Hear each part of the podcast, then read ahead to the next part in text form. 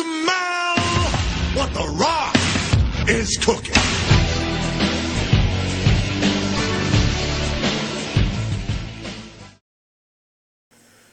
Hello and welcome back to Rock Starring. Uh, we are uh, we are here having watched The Scorpion King this time, Yeah. uh, but first I got to get some more basic like technical stuff out of the way. Yeah. Uh, first off, I want to say I was wrong about Rock Talk. We still haven't listened to it, but I just looked at the first episode and then the last episode to pick, figuring that they did the same thing we did, you know, going chronologically. Turns out they jumped all over the place, so they pretty much covered everything that we're going to cover, including the Scorpion King. They did not cover, from what I could tell, the Mummy Returns, um, his Voyager appearance, or Long Shot, because I'm pretty sure nobody else in the world has ever seen Long Shot. We're the only ones, Eric. Even the people in that movie didn't watch it. Even the people who did reviews on it didn't watch it. There's only one person on, on YouTube I found that has done a one, and it was like you within the actually last found year. someone? Yeah, it was in like the last year. Uh, so I'm not about to go through and check every single one. Suffice to say, they stop. They still stopped their broadcast on May 14, 2019. So somewhere, any, any movie after that, they didn't cover, at least not on Rock Talk. But again, I want to clarify: I'm not trying to steal their thunder. I did not know that they existed. I just don't want people to think I was disrespecting them. All right, and then uh, number two is that uh, we have this past week saw um, Dwayne Johnson's birthday. Uh, we did not notice this until Twitter started seeing a bunch of WWF and E wrestlers saying, you know, happy birthday to The Rock. His birthday is May 2nd, which actually was the day I posted our last commentary, the one on Long Shot. Yeah. Uh, but it hasn't, uh, this one is after that, but, But still. you were at work that day. Yeah, I was at so work we that really day. couldn't do anything. so- No, and it, it wouldn't have affected anything anyway. But since we do respect Dwayne Johnson and we do have a great deal of affection, I did write on the the um, the description for the long shot. P.S. Happy birthday, Dwayne Johnson, because it was posting that day. But uh, I want to make sure we send a shout out in this one. You know, happy birthday, Dwayne Johnson. You're awesome. Stay awesome. Don't ever change, man. Uh, be, be an awesome mountain of a man with a good heart until the day you die. That's that's what we need. Which hopefully won't be till you're like 308. Outlive us. Punch punch that life button in the face. Every time De- Grim Reaper tries to walk up on you, just sign a piece of merchandise Just- and hand it to him, man. Like he'll, he'll be fine. Just pull something from the Queen Elizabeth II book right there. The- okay, so um, so there's that. Uh, I also want to say that um, we did not until this viewing go ahead and start looking through some of the Mummy Returns uh, stuff, and I want to comment that yeah, the bonus features. the bonus features, which, I wish we'd there done were a then. lot. There were a lot on, on Mummy Returns, but there was a lot more in Scorpion King. Yeah. Uh, but I want to say on the Mummy Returns uh, thing, they had some really funny outtakes uh, and stuff like that. The one that I remembered the most, though, was the music video, uh, which we're going to have to start covering. Whenever a movie has a music video, we're going to have to start recover- I have a it. feeling that that's gonna be like the end of that. I don't know. He's. I'm sure the Fast and the Furious was- movies have some fa- have some have some music Yeah, videos making. I I think Uh. those that was a trend that died around the same time this movie came out. we'll, we'll have to see if they're on the comment. If they're on the the video, we're gonna watch them. It's such an early 2000s thing to have a music video associated with, like, uh, specifically a rock music video associated with a movie. Yeah, well, it's very much the Matrix influence because the Yeah. Matrix was all about that shit. Uh, and which we'll cover when we get to Scorpion King because it needs to be covered. Uh, but we did watch the music video for that one, and I have to say, of the two music videos, uh, the Godsmack, I Stand Alone, and then what was the other one? Live, I can't remember Our our, the song. our love is too long for forever, or something like It, that. it, it was not very good either. I, I like that one more. I think that one was better, but we'll cover the Godsmack video a bit when we get there. Um, oh yeah, it says it right here. Forever may not be long enough. Okay. And uh, Forever May Not Be Long Enough by Live. And um, uh, lastly, I want to do another shout out to our buddies uh, from Dead Bat, John and Kyle. If you have a chance to listen to their podcast, please do. I'm not sure if it's on. I, I post this to Anchor, which distributes it to a bunch of podcasting sites like Stitcher. Uh, if you have a chance, go ahead and listen to them. I don't know which one they're on. I know they're f- they favorited me on Anchor, so they probably have a, a posting there. Um, all right, uh, I think that's everything I wanted to talk about until we get to the end of this movie. When we get to the end of this movie, we're going to cover some video games and we're going to cover the sequels, the ones we've seen, or the ones I've seen at least. Uh, but for now, that's that's all we're going to cover regarding everything not related to the Scorpion King. Oh, there is one additional thing I want to say though. For anyone out there who doesn't know, um, two of the cast members from Voyager, who play uh, Harry Kim and Tom Paris, started their own podcast this past week, and it just so happens to be uh, about three weeks after we did our Voyager uh, with the Rock cameo podcast. So I'm going to go ahead and say they, they are totally aping off of No. us. No, they're not. I know, I'm just kidding. They actually have like Experience. experience acting. Yeah, and directing and great. It's a good podcast. They actually work. Yeah, I'm just making fun. Um, not that I expect those two gentlemen to ever hear this, uh, but if anybody out there is interested, if you're a Star Trek fan, uh, they are. It is a good podcast. They've only covered their first episode at this point, Caretaker, but I would recommend it. I would also recommend their Patreon. Uh, the, the podcast is called the Delta Flyers to save you guys some time looking. Um, it's it's a good podcast. I like it. Megan hasn't listened to it yet, but I'm sure she will eventually. Are you gonna do any more shout outs, Eric? You gonna Um, call shout out to your mom, your your dad, Santa. I would shout out to my dad, but um, in any event, we're going to go ahead and uh, and and uh, the ghost up. of Christmas past. We'll, we'll go ahead and call it there. We'll go ahead and start with the Scorpion King, which might be one of the most enjoyable movie experiences I've had in quite a while. Um, it's like we're going from one so bad it's good movie to the next, right yeah, there. I would say this was genuinely enjoyable. I, I, it's along the lines of like the Hercules movie from the '80s, like you said. well, okay. Reminds me of Commando bit. what I would say, I, I was going to save this till the end, but since we're, we're going to chat about it now, um, since you started this, we'll go ahead and say that the Scorpion King is a very, very, very specific kind of fan base. You have to really enjoy not terribly thought out, but still dumb, fun sword and sorcery movies. If you liked Kull, starring Kevin Sorbo, or Hercules Legend, The Legendary Journey, starring Kevin Sorbo, if you liked uh, specifically the second Deathstalker movie, if you liked Yor from the 80s, Yeah. if you like the Beastmaster TV show, if you like those sword and sorcery shows where there really isn't much logic but a lot of fun, It's so manly. and it's so manly, then this is right up your alley. It is it is so much fun. Uh, but we'll go ahead and touch on the actual uh, the story of the movie, which uh, opens, and I completely forgot about this part. Yeah. Uh, it opens with Jessup. Uh, apparently, the Rock's character of Matthias is at least half brother because he says, "Thank God, you, you should consider yourself lucky we have the same mom." yeah, mother. Uh, yeah, mother. Uh, Jessup, who I think his name is only said once in the whole movie. yeah. Uh, he is been captured by what looks like Vikings, but I don't know if that was what they were supposed to be. I, I honestly don't know. It's like there's women in fur bikinis for reasons. He says we've killed Ma- Babylonians and Mesopotamians, but those are the same people.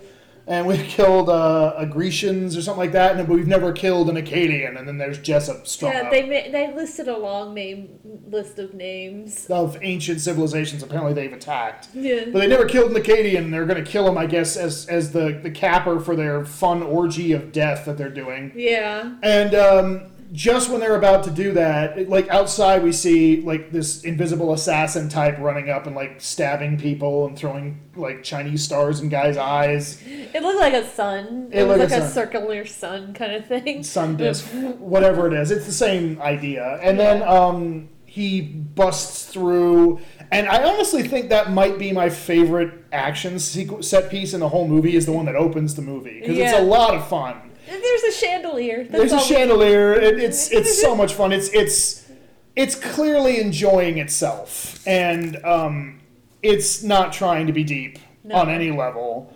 But it's enjoyable. It's got some great fight scenes, some great ideas. I'm trying to think of some of the stuff beyond the chandelier, but that's all that's sticking in That my was head. the, the, that was my favorite part. The the guy that had the really terrible aim that was trying to like throw axes or whatever at the brother, but like Yeah. he kept missing. At Jessup while he's strung up. He's trying to throw it and hit him, but he keeps He's not him. even a moving target, and this Yeah. guy keeps missing. Yeah. and Yeah. then like he, his then the, finally the aim's gonna be gonna hit him, and the rock throws a guy in front of Yeah, it. just throws him, just like a football. not like a football, but like you know. I mean, like he tosses him that easy. He tosses him and hits him instead. Ew! he did it again. Yeah. He de- tosses him, and he um, he gets up, and then they, they he says the line, "You're lucky we have the same mother," and then he cuts Jessup loose after he's killed everybody else. Yeah. Um, and then the movie starts proper with its Lord of the Rings opening monologue. Uh, About the evil king, basically. yeah, the idea is that it, again, like in the the Mummy and the Mummy Returns, uh, there's a there's an ancient. We get a voiceover of a story, but this time it's Cassandra, I believe is her name. The Yeah, the the sorceress, Spoilers! and she does. Well, they spoiled that in the trailer. I know. sake. I'm kidding. I know, uh, but they did this thing where it came out in 2002. 2003. Mm-hmm. Okay, so they do this thing where um, the, the the voiceover shows like a map. Like I said, it's very Lord of the Rings, where she's explaining that they're that the with the aid of the sorcerer, uh, who can predict the future, Yeah. the ancient the the the great warrior I'm trying to find his name Memnon uh, did manage to conquer pretty much everywhere, and they even have him doing things like killing people that are surrendering because they might be a threat later. Yeah. I guess it's it's genuinely horrifying. Anybody that poses a threat, he yeah, kills. He kills, according to the sorcerers. Yeah. Uh, and then we cut to uh, a bunch of clans yelling at each other, Yeah. and how they all don't really. Led by the sheriff of Nottingham. yeah, from from From Robin Hood Men in Tights. It's really funny because the chandelier bit at the opening, followed by the, the sheriff of Rottingham. No, Rottingham. That's what he's called, isn't it? Nottingham. well, Nottingham in the original story. I thought it was Sheriff of Rottingham in that movie. no. Uh, no. no. I'm looking it up right now, people, Oh in my case you're wondering to God. see who's right. Because I don't know my uh, Robin Hood. Yeah, you don't know nothing. You're gonna eat your words. Let's see about that. I about swear that. to God. Okay, here we go. Full cast and crew. Sheriff of Rottingham. With an R in everything. You That's see- bull. Oh it says God. Rottingham right Whatever. there.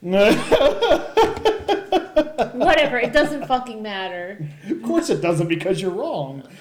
Ow, she hit me again. Are you guys keeping tally at this point? No, nobody's listening. That's true. I think we have like three listeners, and two of them are me. uh,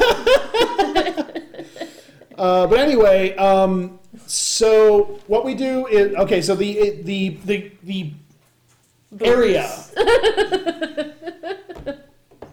the um, oasis, Yeah. where they're holding their meeting. They're, all these different clans are fighting, and the sheriff of Rottingham screams, "Everybody, be quiet! We're doing our we're, we're trying to sort this shit out because Memnon is a real threat." yeah. and he calls in you know like he calls in the Akkadians Yeah. which are the i guess the equivalent of like the assassin's order from assassin's creed this movie came out like three years before the first assassin's creed movie and i was getting a lot of. Assa- first assassin's creed game Yeah. and i was getting a lot of assassin's creed like vibes from The it The thing is, like, it didn't exist yet, so. i don't know but i'm still getting like i'm wondering if this influenced them to make that game Uh, not. It's more serious in Assassin's Creed, but it's a lot very similar setting. You know, the old. Um, maybe. I mean, it's got about the same amount of sorcery. Yeah. uh, so anyway, the um, the the the king has hired uh, the Akkadians, the last of their kind, and there's three of them. There's Jessup, which is the Rock's half brother. There's the Rock. There's a third one who's unnamed, and I'm going to come back to him when we get to the end of the story. because I actually have info for you out there who might be curious.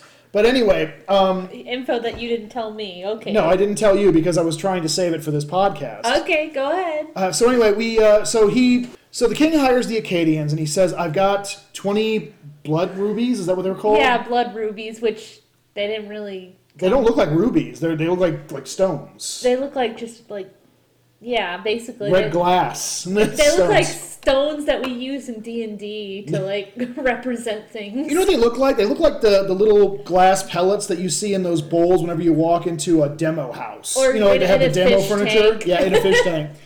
So the the blood rubies uh, apparently is the last of that king's reserve money because his son says, "But, son- but dad, That's that's, the last bit of our treasury. But he says, whatever. I'm hiring the Akkadians, the greatest assassins in the world, to hunt down and kill the sorcerer. Because if the sorcerer dies, Memnon is just a warrior, and he could theoretically be fought against. It is the fact that he has the ability to predict the future that makes him unstoppable. Yeah. So then they sneak into the Akkadians. Uh, uh, literally, the rock says, "As long as one of us breathes, the sorcerer will die." And then he takes the money and goes away. And then they have this kind of cool sequence where they're breaking in, which again I was thinking of Assassin's Creed, where they're doing these different locations and grabbing Yeah. people and killing them. Again, I'm not. They do that a couple times in the movie. They do that a couple and, times in and it actually still looks pretty Cool. cool. cool We'll, yeah. we'll, we'll get to the second one because I know you like the cave the best. Oh, I love it.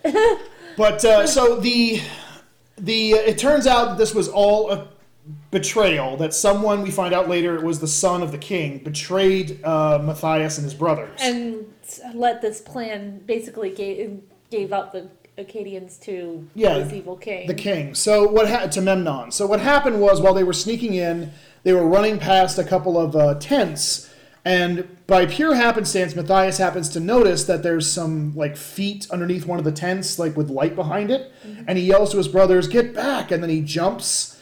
And then at that exact moment, the, the tent flaps open, and there's like just rows of archers, and they kill the third guy who's unnamed yeah.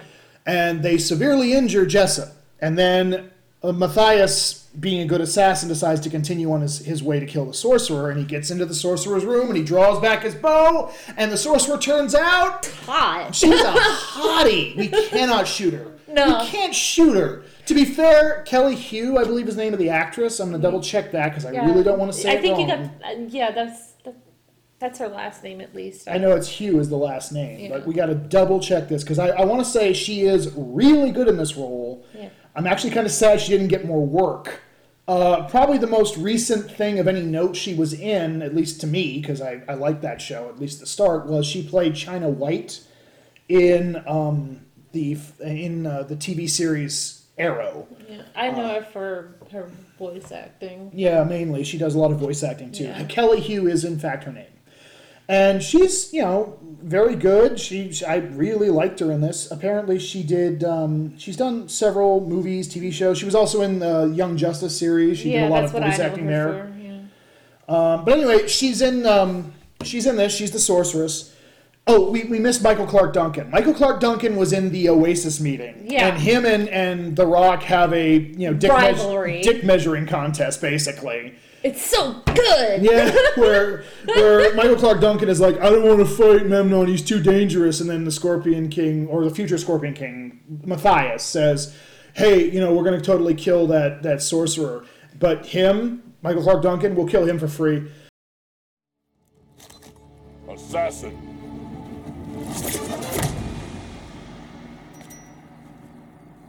Him? We'll kill for free. that comes back later. Yeah. which is really funny. And then, um, so during the big fight, uh, when when he draws his bow on the sorcerer, um, this is one of the first instances where we will come back to this at the end of the movie. But I just want to point out this is one of the times where there was an alternate version. The, the Yeah. DVD we have is the th- the triple Mummy collector set, where it has Mummy, the Mummy, the Mummy Returns, and the Scorpion King, which by the way is the best trilogy. The Mummy, the Mummy. Too bad 3 they never made any movies about any of the other movies. Yeah, the Mummy Three is not a very good movie, so I, I would just say stick with the Scorpion and King. the it's fine. Scorpion King. You haven't seen the sequel, so you uh, can't really they, talk. They don't look good though. They don't, and we'll talk about them a bit when we get there. But I'm just saying, it, you can't really talk about something you've never seen. Ah, true. So anyway, the Scorpion, but the Scorpion King is a genuinely fun movie in my opinion. So it, that trilogy is fine. But in this, in the in the Scorpion King DVD, I don't know if it's on the Blu-rays or whatever. There's an alternate version where they have alternate takes. They even have video commentary by The Rock, Yeah. which is great. Yeah, Uh, we accidentally turned it on when we were watching it. We're like, "What the heck? How did we turn this off?" Yeah, we didn't wanna like he, his face just pops up with headphones and he starts talking, and we're like, "Wait!"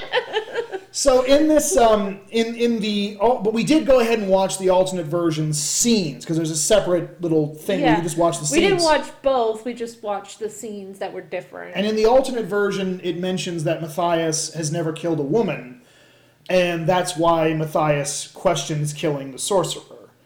Uh, because she says, you've, I also know you've never killed a woman, Matthias. Will I be your first? And then he doesn't kill her. He shoots the guard behind her.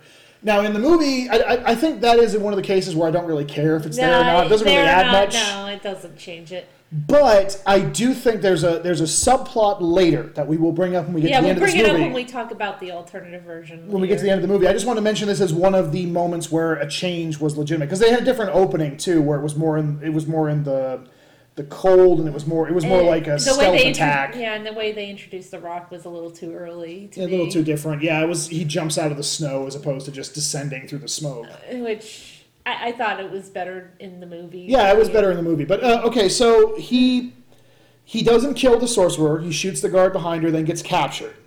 And Memnon drags Jessup in and then uses Matthias's weapon. He actually uses Matthias's weapon after they say they're brothers to kill Jessup in front of him. Yeah. So Memnon is pretty evil. Yeah. Uh, and then the sorcerer says, "You can't kill this. You can't kill Matthias tonight. Uh, he cannot die by your hand, nor the hand of any man you command, because um, the gods It will bring upon ruin. It will bring well. It will be very bad. Is basically Yeah. what she says. So the solution. okay, we should mention that when Matthias was coming in, he comes across an upside We're down. be ended up doing this a lot because Yeah. there's details that you forget and then you remember later. Yeah. So when Matthias is breaking into the um, the the camp, he comes across a horse thief who is being t- upside down and being tortured. And the horse thief begs him to let him go, and then Matthias just knocks him out and leaves him hanging He's there. shh, quiet, and then punches him out. yeah.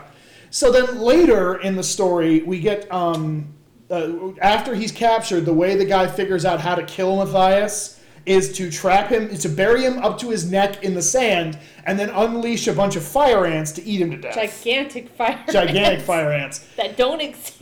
And it turns out the guy sitting next, the guy that he's trapped in the sand next to, is um, the same horse thief from earlier, who I believe his name is Ar- Arid. I can't remember, but Arpid. He's A R P clearly- A R P I D. he's clearly the comic relief. Yeah, the he's the comic relief character, and um, he says, "I'm enjoying myself quite a bit because I'm about to escape. Well, uh, you are about to die for leaving me trapped there last night." And then he gets out. He kills the. He successfully kills the um, the guards, and then he blows back the fire ants once Matthias promises to take him with him and keep him alive, and you know give him All part of that his kind of spoils. stuff. Yeah.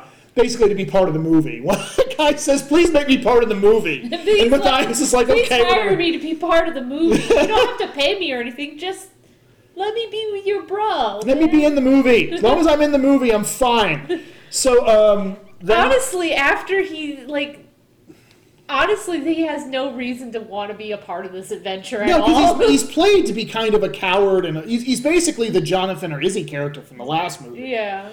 Uh, where he has a heart of gold. He has a, he has a sense of morality, but he's very like untrustworthy and slightly cowardly. Yeah. So why he's in the middle of this adventure makes no sense. Why he wants to follow this big guy who's clearly going to do something dangerous is questionable, but whatever. That's a logical thing you don't think about when you're watching this Yeah. movie.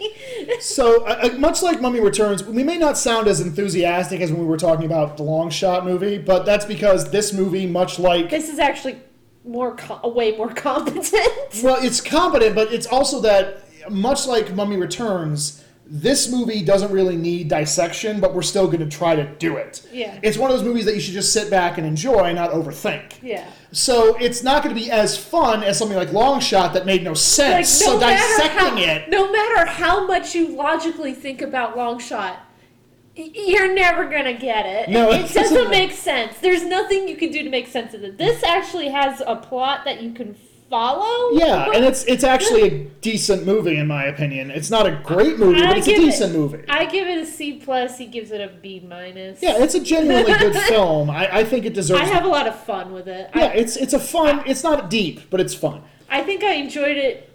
I, I think I enjoyed it just as much as when I first saw it when I was a kid. So I mean that tells you something right Mm-hmm. This there. is basically like the proto Fast and Furious movies as they are now. Like it doesn't make a lot of sense, but it's enjoyable. yeah. But anyway, okay, so the Scorpion King. Uh, I'm sorry, I keep calling him that. He's not the Scorpion King yet. Matthias. It's okay. I think they'll know what you're talking about if you say it. That's just like I say Evil King because I keep forgetting what the frick his name is. Matthias. I have to say, by the way, Matthias is probably the coolest name character that this, that The Rock ever gets to play. I don't Matthias know. is a cool name. Matthias sounds like you're describing Matthias. He got some Matthias on him, Megan. Have you seen his Matthias? The I wasn't paying attention to man that. Man could crush a pillar with them Matthias. so he's earned his name. He's He- earned his- his mom didn't name him that. He earned that name by crushing a man with his thighs. Popped his head right off. Thighs. That's my name now. Matthias. so anyway, uh, but I think honestly, Matthias as a name is pretty cool because most of his other names are like Decker and Hobbs and all that, and they're not that memorable. Tony and John. Yeah, The most Mugger. basic ass Mugger. most basic ass names you can Matthias is a kind of cool name. I, I honestly, I'd like to think some variation of Matthias is the name that uh, his character in Voyager has, even though he's just champion. like Tritus or something. Uh, but okay, so um, so Matthias decides to go back to the city and uh, to in order to get revenge for what happened to his family. And luckily, the bad guys did not take away his twenty blood rubies, Yeah. So he can he can buy some information when he's He in there. left him on the camel, which they didn't. They didn't get the camel, but it's. I thought he had them on him when he walked into the camp, and then later he finds them on the camel. Apparently, he left him on the camel, and they just didn't make that very clear. I guess. So uh, in the movie, uh, he goes uh, when they're going into the city. Uh, they, in order, the way Matthias gets back inside is he knocks out the horse thief. He's like, I got a horse thief. Yeah, because the horse thief apparently You're gonna a, get us in there. yeah he has a he has a price on his head in that town, so he knocks him out and says, "I'm here to collect a bounty on this horse thief." And they go, "Oh, I know that guy. Go on." So they, They no checking him. No, hey, we'll take him from here. None of that. No, they just let him in with the camel and the, uh-huh. So he he gets inside and then uh, wakes the guy up by dunking him in a Yeah, he goes, you got us inside. He goes, the last thing I remember was a giant Akkadian fist coming towards and my then he's at face. the bar and there's this hot chick and Yeah. he's like, never mind. We need to talk about the hot chicks for a second. Okay, so up till now, the only women we've seen are the barbarian women at the start, which were wearing fur bikinis, but you could buy that they were just kind of hot for that era. And then there's, uh, of course, the sorceress, who is gorgeous, but I assume that and was part of her of the, magic. and then some of the people that were at the um, meeting were, were pretty, but they were athletic pretty. Like Yeah. they, they had they, definition they come back stuff. later. so- Yeah, they had definition on their abs and muscles and stuff, which I still think is very beautiful on a woman, but I understand that not everyone would. But at this point, when we see the, the waitress and then later the the the, the harem, the, the the escorts, I guess. prostitutes, Eric. You can use the word prostitute. I don't want to be discouraging to sex workers, uh, but anyway, the those ladies are all so obviously modern hot. Like they're, Like clear- they're clearly hired just a bunch of supermodels to be Yeah. in this movie just for that moment. swimsuit models that are just there to, to look And it good. happens more than once, like the harem and all Oh yeah. Well, the harem makes a certain amount of sense because even though they're much hotter than women in that era probably were because they didn't have like Cleopatra, showers and it- stuff. It's believed that Cleopatra, her hotness came later on, but like in the time period, she Mm-hmm. was actually pretty ugly. But the, the point I'm getting at is that for t- like perfect teeth, perfect makeup, perfect hair, Perfect shapes. perfect shapes. But at least in the harem's case, I can buy it to a certain extent because you'd assume that as King Memnon had power over most of the world, he picked the hottest women from every single place to be his harem. Yeah. But we'll get back to the harem. But anyway, the hot women in particular are very like, okay, this is clearly a 2000s movie. That and the, the rock music in the background. Oh my god, the rock music freaking kills me. Look, uh, It's I, not I took- diegetic. It's it's Okay. it's non-diegetic. It doesn't happen in the universe. They're not playing rock. This isn't like the opening of uh, A Knight's Tale where they're playing "We Will Rock You" in the actual stadium. No. I actually took a picture. We, t- we watched the trailer t- beforehand to see what they would give away, which, I mean, we'd seen the movie before, but still. yeah, it wasn't. Much of a, And apparently, the soundtrack for this album includes, of course, Godsmack, which we saw the music video for, Creed, Nickelback, System of the Down, and Drowning Pool. And if I that is not the most 2000s, early 2000s soundtrack you have ever heard, then you didn't grow up in that time period. Yeah. you What even were born. what was the other picture I had you take? Uh, you had me take a picture of the website, which we forgot to go to, and the AOL keyword, which is Scorpion King. Way to make us feel old right there. Yeah. We're not even that old. We just feel old It's because of this. the dash scorpion dash king, right? Yeah. I'm gonna go to that site right now and see if it's still up. Uh, see if they still have that domain. It's probably expired by now. I'm willing to bet, but we'll see. Okay. No, it's Oh. site can't be reached. It's it's over. oh no, we missed it. So anyway, um, so the music is all rock music, which uh, is heavily influenced by the Matrix. it's not even like great rock music. No, it but it just was- like the rock music of that time. It's yeah, System of- of the Down is great, but like freaking Creed. a lot of movies. Uh, a lot of people like to point out the influence the Matrix had, specifically on martial arts in movies and the leather outfits. But a lot of people forget to mention that something else they really pushed that they that was a result of this was. Because there was like this uh, subtextual S and M club out concept with this movie, like with the first Matrix, they had a lot of hard pumping rock music, Yeah. which propelled modern rock music into a lot of movies that had no place It being was- there. Yeah, it, it had major influence on soundtracks at the time period. Yeah, and it- people forget that, but it's true. It And I, I actually video. like it in the Scorpion King because it's one of the signifiers. This is not going to be an accurate retelling of the era This of is the not. Egyptians. This is you're not watching this for a History Channel documentary. No. Here. You're watching this for dumb fun with sword fights, hot women, and men with abs. yeah, I want to clarify. This movie might be the the least offensive outside of the Fast and the Furious when it comes to manly men being men. Uh, but I actually, but I like most of the time they do that. Guys are assholes, and the Yeah. girls are there just to be sexy. Yeah. And there are a lot of times in this movie where the girls are sexy and the guys are punching each other. But I actually think it gets away with it in this because everybody that's a good, most of the big muscular dudes are just cool guys I'd like to hang out There's with. only one real, a- well, two real assholes, and it's the main bad guy Yeah, and, and the, guy that killed his father. Yeah, and he's just like non-existent. He looks like a little bitch throughout the entire Yeah. movie. Actually, the two least muscular of all the guys in this movie are the two lead bad guys. Yeah, so like, if you're manly man, you're like cool with women and Yeah. shit. Apparently. Apparently. Which whatever. This movie's not. This is not. Deep. No, this It's is not not deep. Don't look at this movie for depth. this is not peak feminism. This No. is not peak. It's not. It's masculine. It's masculinity, but it's not toxic masculinity. No. in my opinion, because even when they do the the dumb fight, which we will get to between Michael Clarke Duncan and uh, The Rock, I love it. it's clear that they're both that both the actors are enjoying it. You Yeah. s- actually watch the extra features and they talk about it. Yeah. And it's also clear that they uh, that they get over it immediately. And they they're actually get- friends. They're friendly after that. So I, I agree it's stupid, but I'm I'm I'm okay with it. Mm-hmm. I give it a pass. So anyway, the um, getting back to the the plot of the movie, once they sneak in, uh, Matthias contacts or gets like a he gets robbed by a bunch of street urchins, basically proto Aladdins. But one of them um, one of them, he uh, basically once he gets his money back, he hires that specific one to help sneak him into Memnon's castle. And once he's in Memnon's castle, he tries to take a shot at him. Unfortunately, Memnon's guards capture the kid and think he stole the blood ruby that he was that he was paid. Yeah. So Matthias has to make a choice to either take a shot at Memnon when he's not looking, or take a shot to save the kid, and he chooses to save the kid. Yeah. Uh, Memnon, by the way, has this really cool thing where he gets shot at by an arrow and then he blocks it with his swords. Yeah. He does it several times in the movie, and it's important for the ending. Yeah.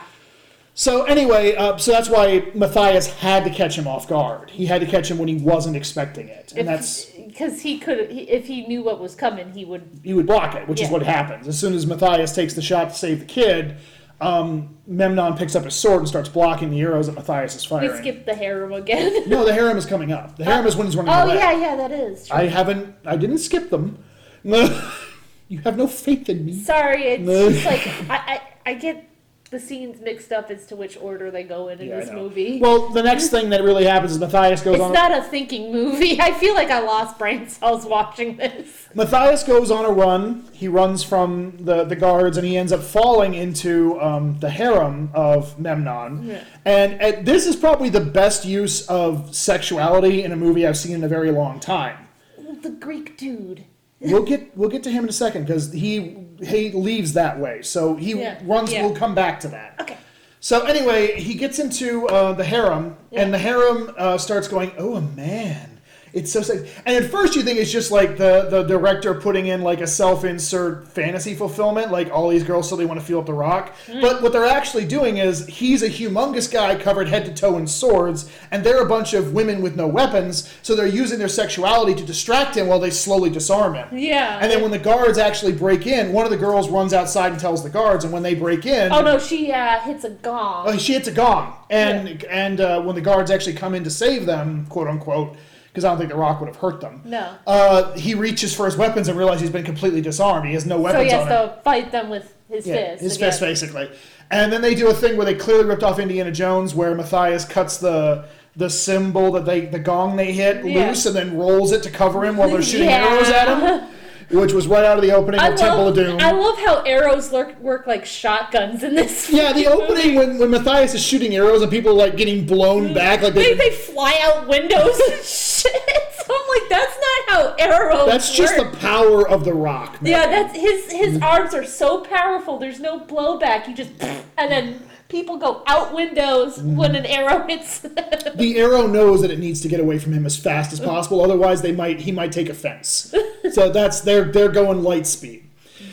So um, it's actually kind of funny because I was rewatching uh, the movie Eraser a few years ago, a few months ago, uh, which was the the um, Schwarzenegger movie from the '90s when his career was kind of curtailing. Yeah. And it's where in that movie they have what are rail guns, which are where you these giant guns they have on ships that use magnetism to fire aluminum bullets. Yeah. They had shrunk those down to the size of like a, a large sniper rifle.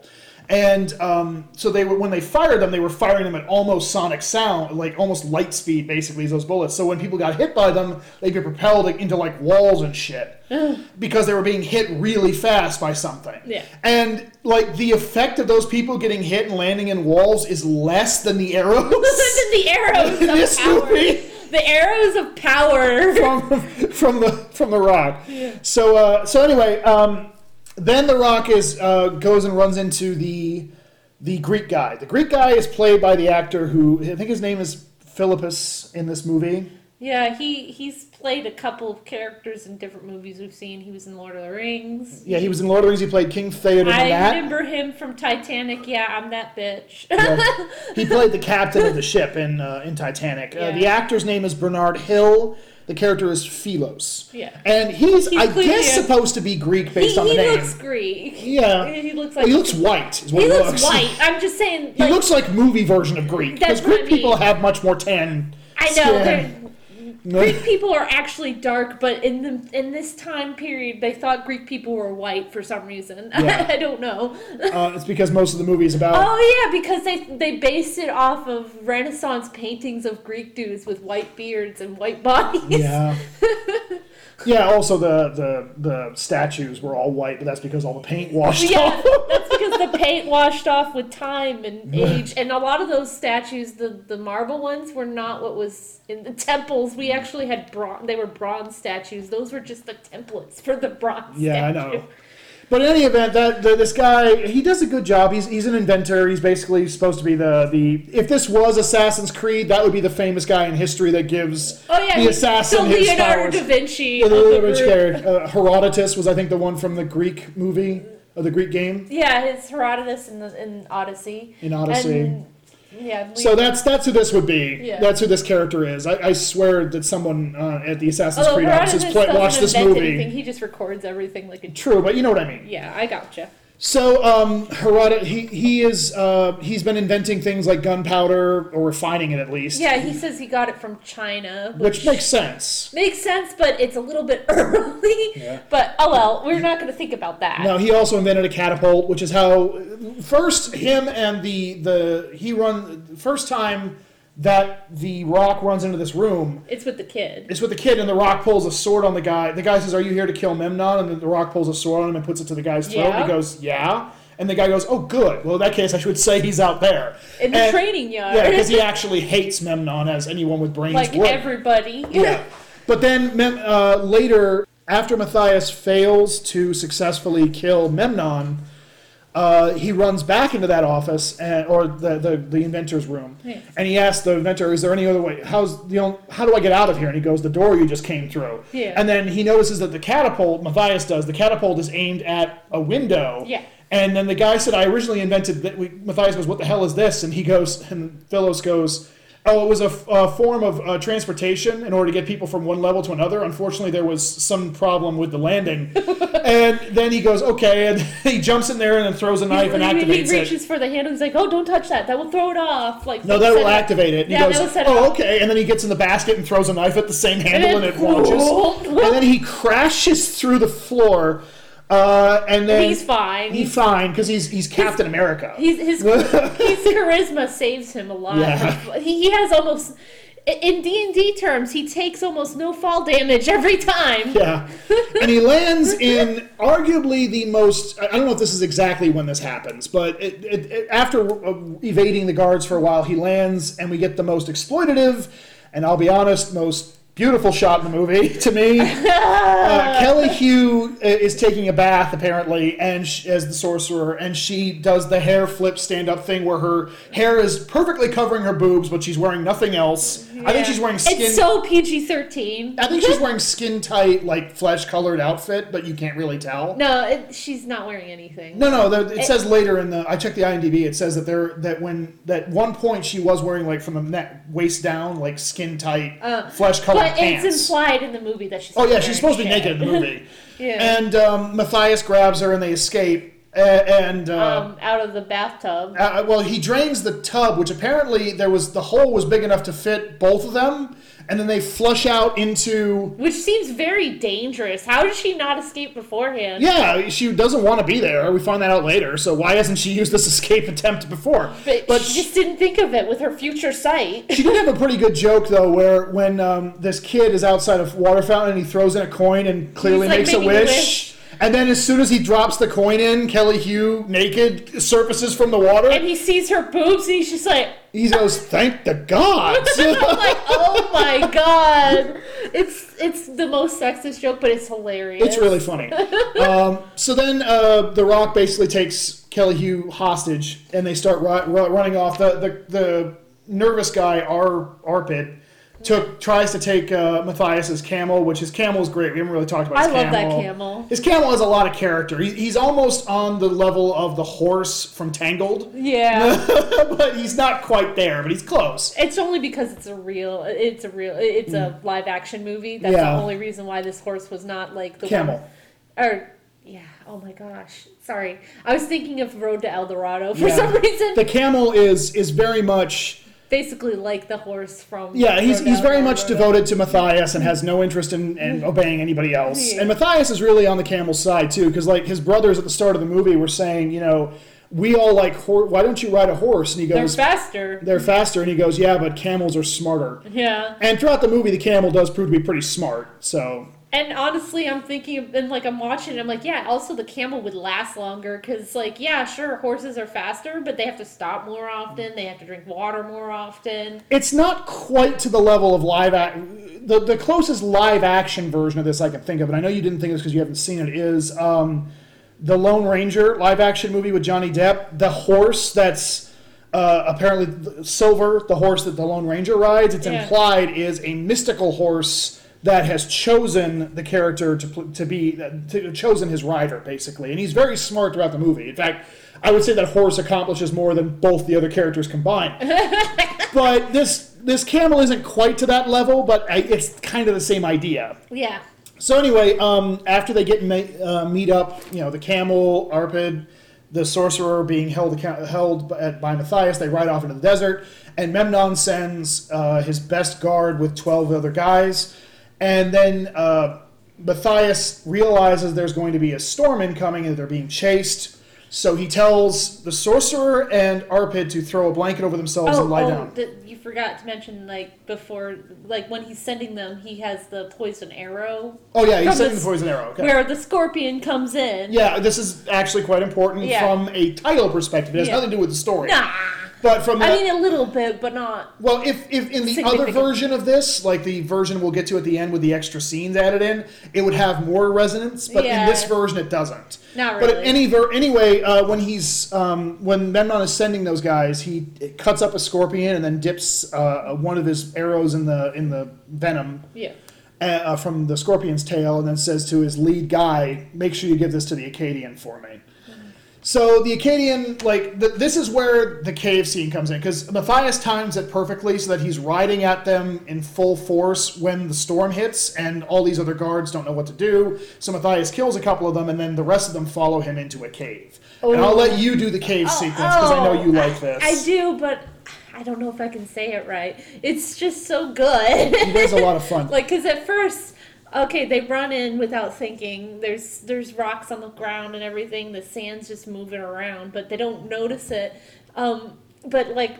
They just run in and one guy just falls straight through the sand, which It's it's straight. It's exactly like the lightning sand sequence in Princess Bride, where Yeah. one second sh- Buttercup's standing there, the next second she's missing. It's And the then- exact same kind of quicksand. I laughed because a second guy did the same damn thing. I would have been like, okay, okay, if one did dude did it, they would think, oh, rocks. But no, a second dude went in and did the same thing. yeah, he just like okay. And then and then the leader. he doesn't step specifically there, but he steps like a half a foot to the right of it, and like and this is safe, and boom. And then the leader dude's like, stand on the rocks, stand on the rocks, and then the entire time you just see a like movement in the background. Yeah. of Clearly the rock, and like they're running around trying to find this guy, and slowly he's like grabbing people. Like there's like this part with a sand waterfall kind of thing. Yeah. And he just grabs one of them, and then the guy with the other with his sword is trying to hit it, and then like he gets grabbed as well. It's very Assassin's Creed. oh, it's so great, and and just The best part is the the shadow. Oh yeah. Oh yeah. Yeah.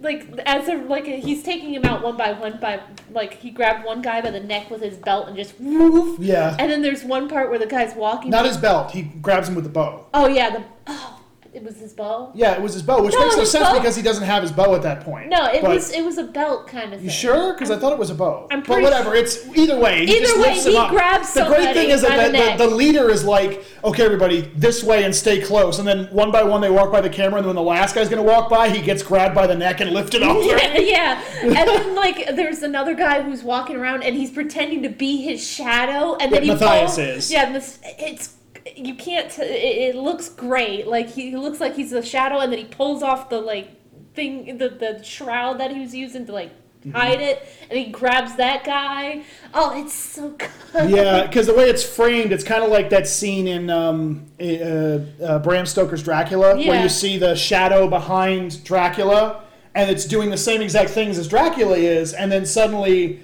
uh, the guy turns around. You know, you see the shadow, but then you turn around, and then the guy isn't there. He's on the other side of him. The shadow is on the wrong side of the wall. Yeah. And, and Johnny and uh, oh, um, what's who's the guy from Keanu Reeves. Keanu Keanu Reeves doesn't react to it, Yeah. even though he should. Yeah. Uh, but in this case, it's that Matthias. The way it's framed is like it's it's that guy's shadow. Yeah. And then Matthias takes off his hood, and it's revealed he's, he's actually just walking right behind him. And the guy like looks at the wall and sees his shadow not doing what he's doing, and he turns around and ooh.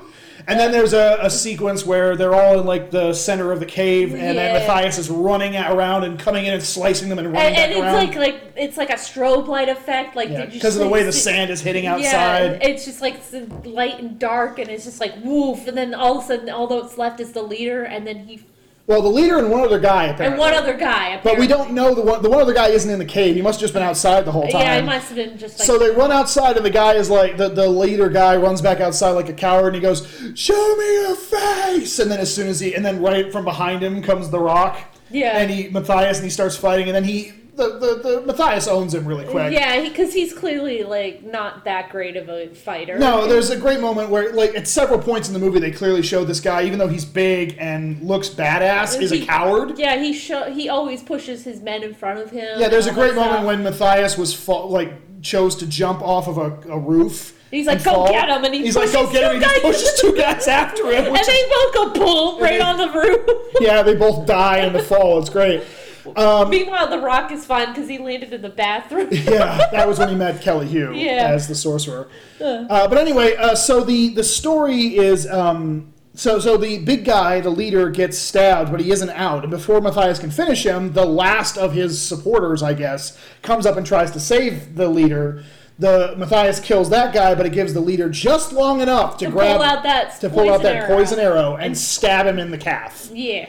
And then, um, uh, then that guy dies, and Matthias goes, "Ugh," and then we br- he breaks off like the arrow and just lays, and then we get the the screen wipes with the sand from the sandstorm. Yeah. And then it's after post sandstorm, and Arpid and um, the sorcerer Cassandra. I, I keep calling her Cassandra because even though I don't think she says her name in the movie, in one of the games I played, which I will touch on, they mention her name I think Cassandra. they said it in the movie at one point. I'm just. Maybe she's listed as source the sorceress in the credits, Oh. so I'm Well, not I could sure. have sworn they said it was Cassandra. Well, either way, um, Cassandra is the character's name based on the following game, which I will touch, talk about in a bit. but, but, um, she's just the sorceress in the movie. Sorcerer.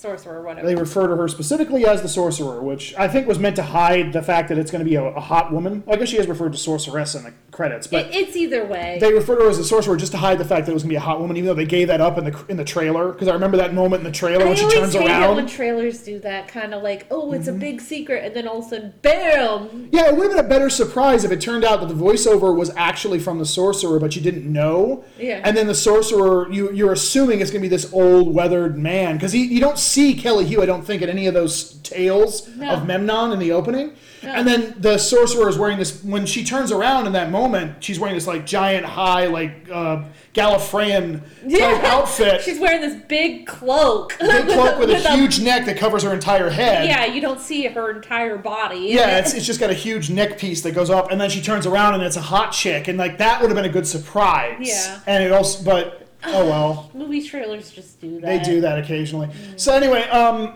so Matthias, uh, the the Arpid and the sorceress um, are looking for Matthias in the desert post the sandstorm. They find the camel that was near, stayed near its master, Yeah. like a good boy. And Matthias is like he stands up all triumphant, and then Arpid's like, He's like, "You did it, you're invincible. you're invincible, and then he falls over. and he looks like, and it does like the weird, you know, the two, early two thousands. Oh, I'm poisoned, where you shake, and it's like Yeah. kind of slow mo, but it's more. It's Yeah. like a combination of stop motion, slow mo kind of thing. Kinda. And then, um, so the sorcerer says that uh, he's going to die uh, unless I can cure him, and even then, this the blood of the scorpion will flow through him for his entire life, which is meant to justify the title of Scorpion King. Yeah, Um, and then um, she does a thing where she straddles him. I know. I'm like, okay. And then she almost kisses him, but I guess she's actually sucking out the poison through his mouth. yeah, it's a flash of white. It's a magic thing. She's magically curing him. magic. She's sex magicking. that sounds like a spell from. It's my- magisex. It's magisex. It sounds like a, a, s- a- a spell from one of my board games. Yeah. That's what it sounds like. but it, it looks like she's about to do him. You know, Yeah. and then, Uh, and then uh, after she falls over, passed out. Yeah, and then uh, they the next morning, Matthias is like, "Why did you save me?" And she says, "Because I think you deserve to be saved. I think you can save the people. the people." And then he's like, "I know the people are not my concern." And she goes, "My he goes, my concern is killing Memnon." And then she says, "You and the people have the same problem." Yeah, I feel that. I feel that hardcore right now. Yeah.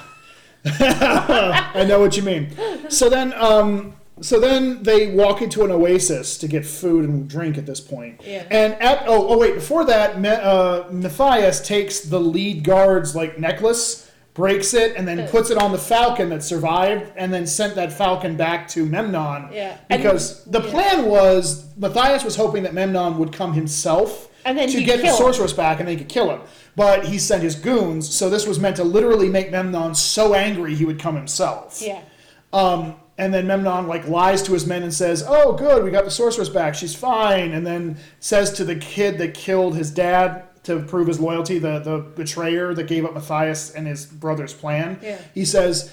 Uh, she's been uh, triple the guard or something like that and prepare the men for war or whatever. And then he says, I'm gonna, we're moving up our timeline. yeah, we're moving up our timetable, and he, he ups the, the plan to conquer Which I think that's the reason why they took it out is so that because I, I, with the We'll talk about that with the alternate Yeah. timeline because I think I know what you're about to say, but I don't want to spoil it yet because I that takes a lot of setup. anything. Yeah.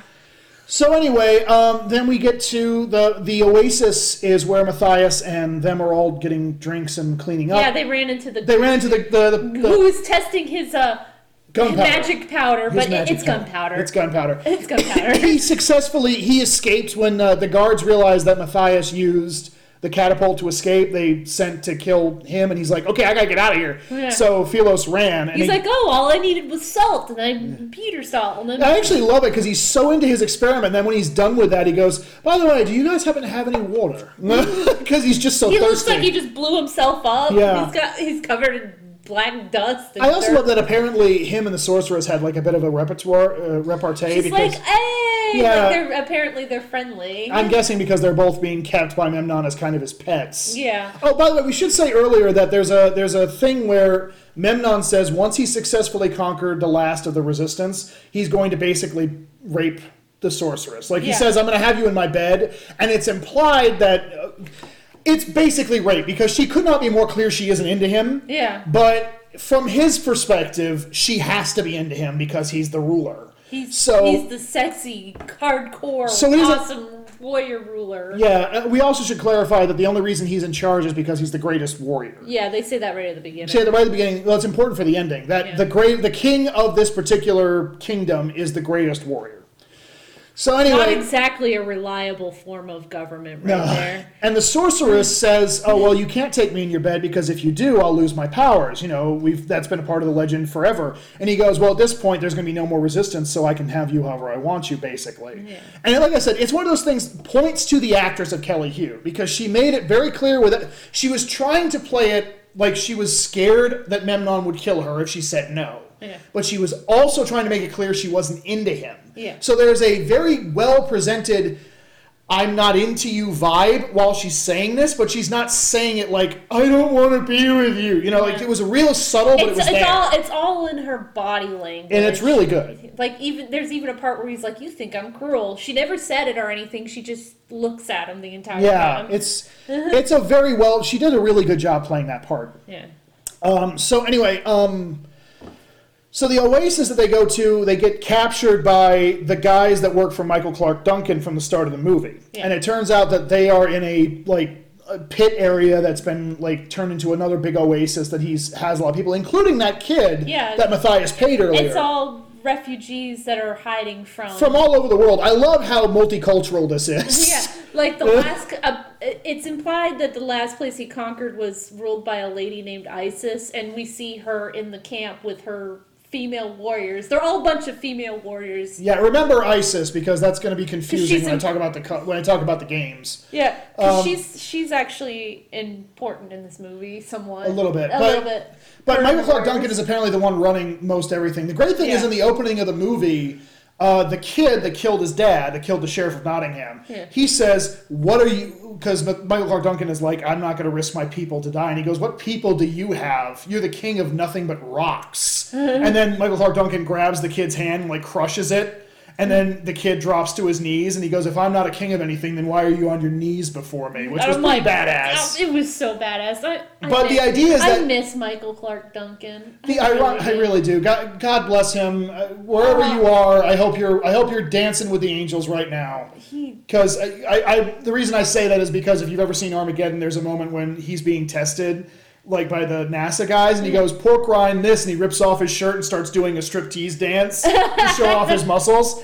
And um, it's meant to be a funny moment, and it is. And that was like his first real movie, and I, I miss him so much. he's just one of those actors that was always in the background, and he deserved better. He was. He did play. Okay, Like he- I want to clarify. I still think that the Daredevil TV show version of Kingpin is better because it is a much more layered character. But he is the best part of the Daredevil movie. Is him as Kingpin. Yeah. He was phenomenal choice. I, I miss He's you, Michael Clarke Duncan, wherever you are. Yeah. I I hope that you're being. I hope you're having fun because you deserve it. He was great in Green Mile as well. Oh yeah, he was great in that movie. Uh, yeah.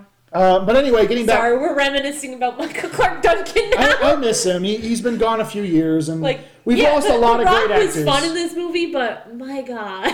We've lost a few good actors over the years, but he, he died at the age of 54, far too young. yeah. Uh, Michael Clarke Duncan did. Yeah.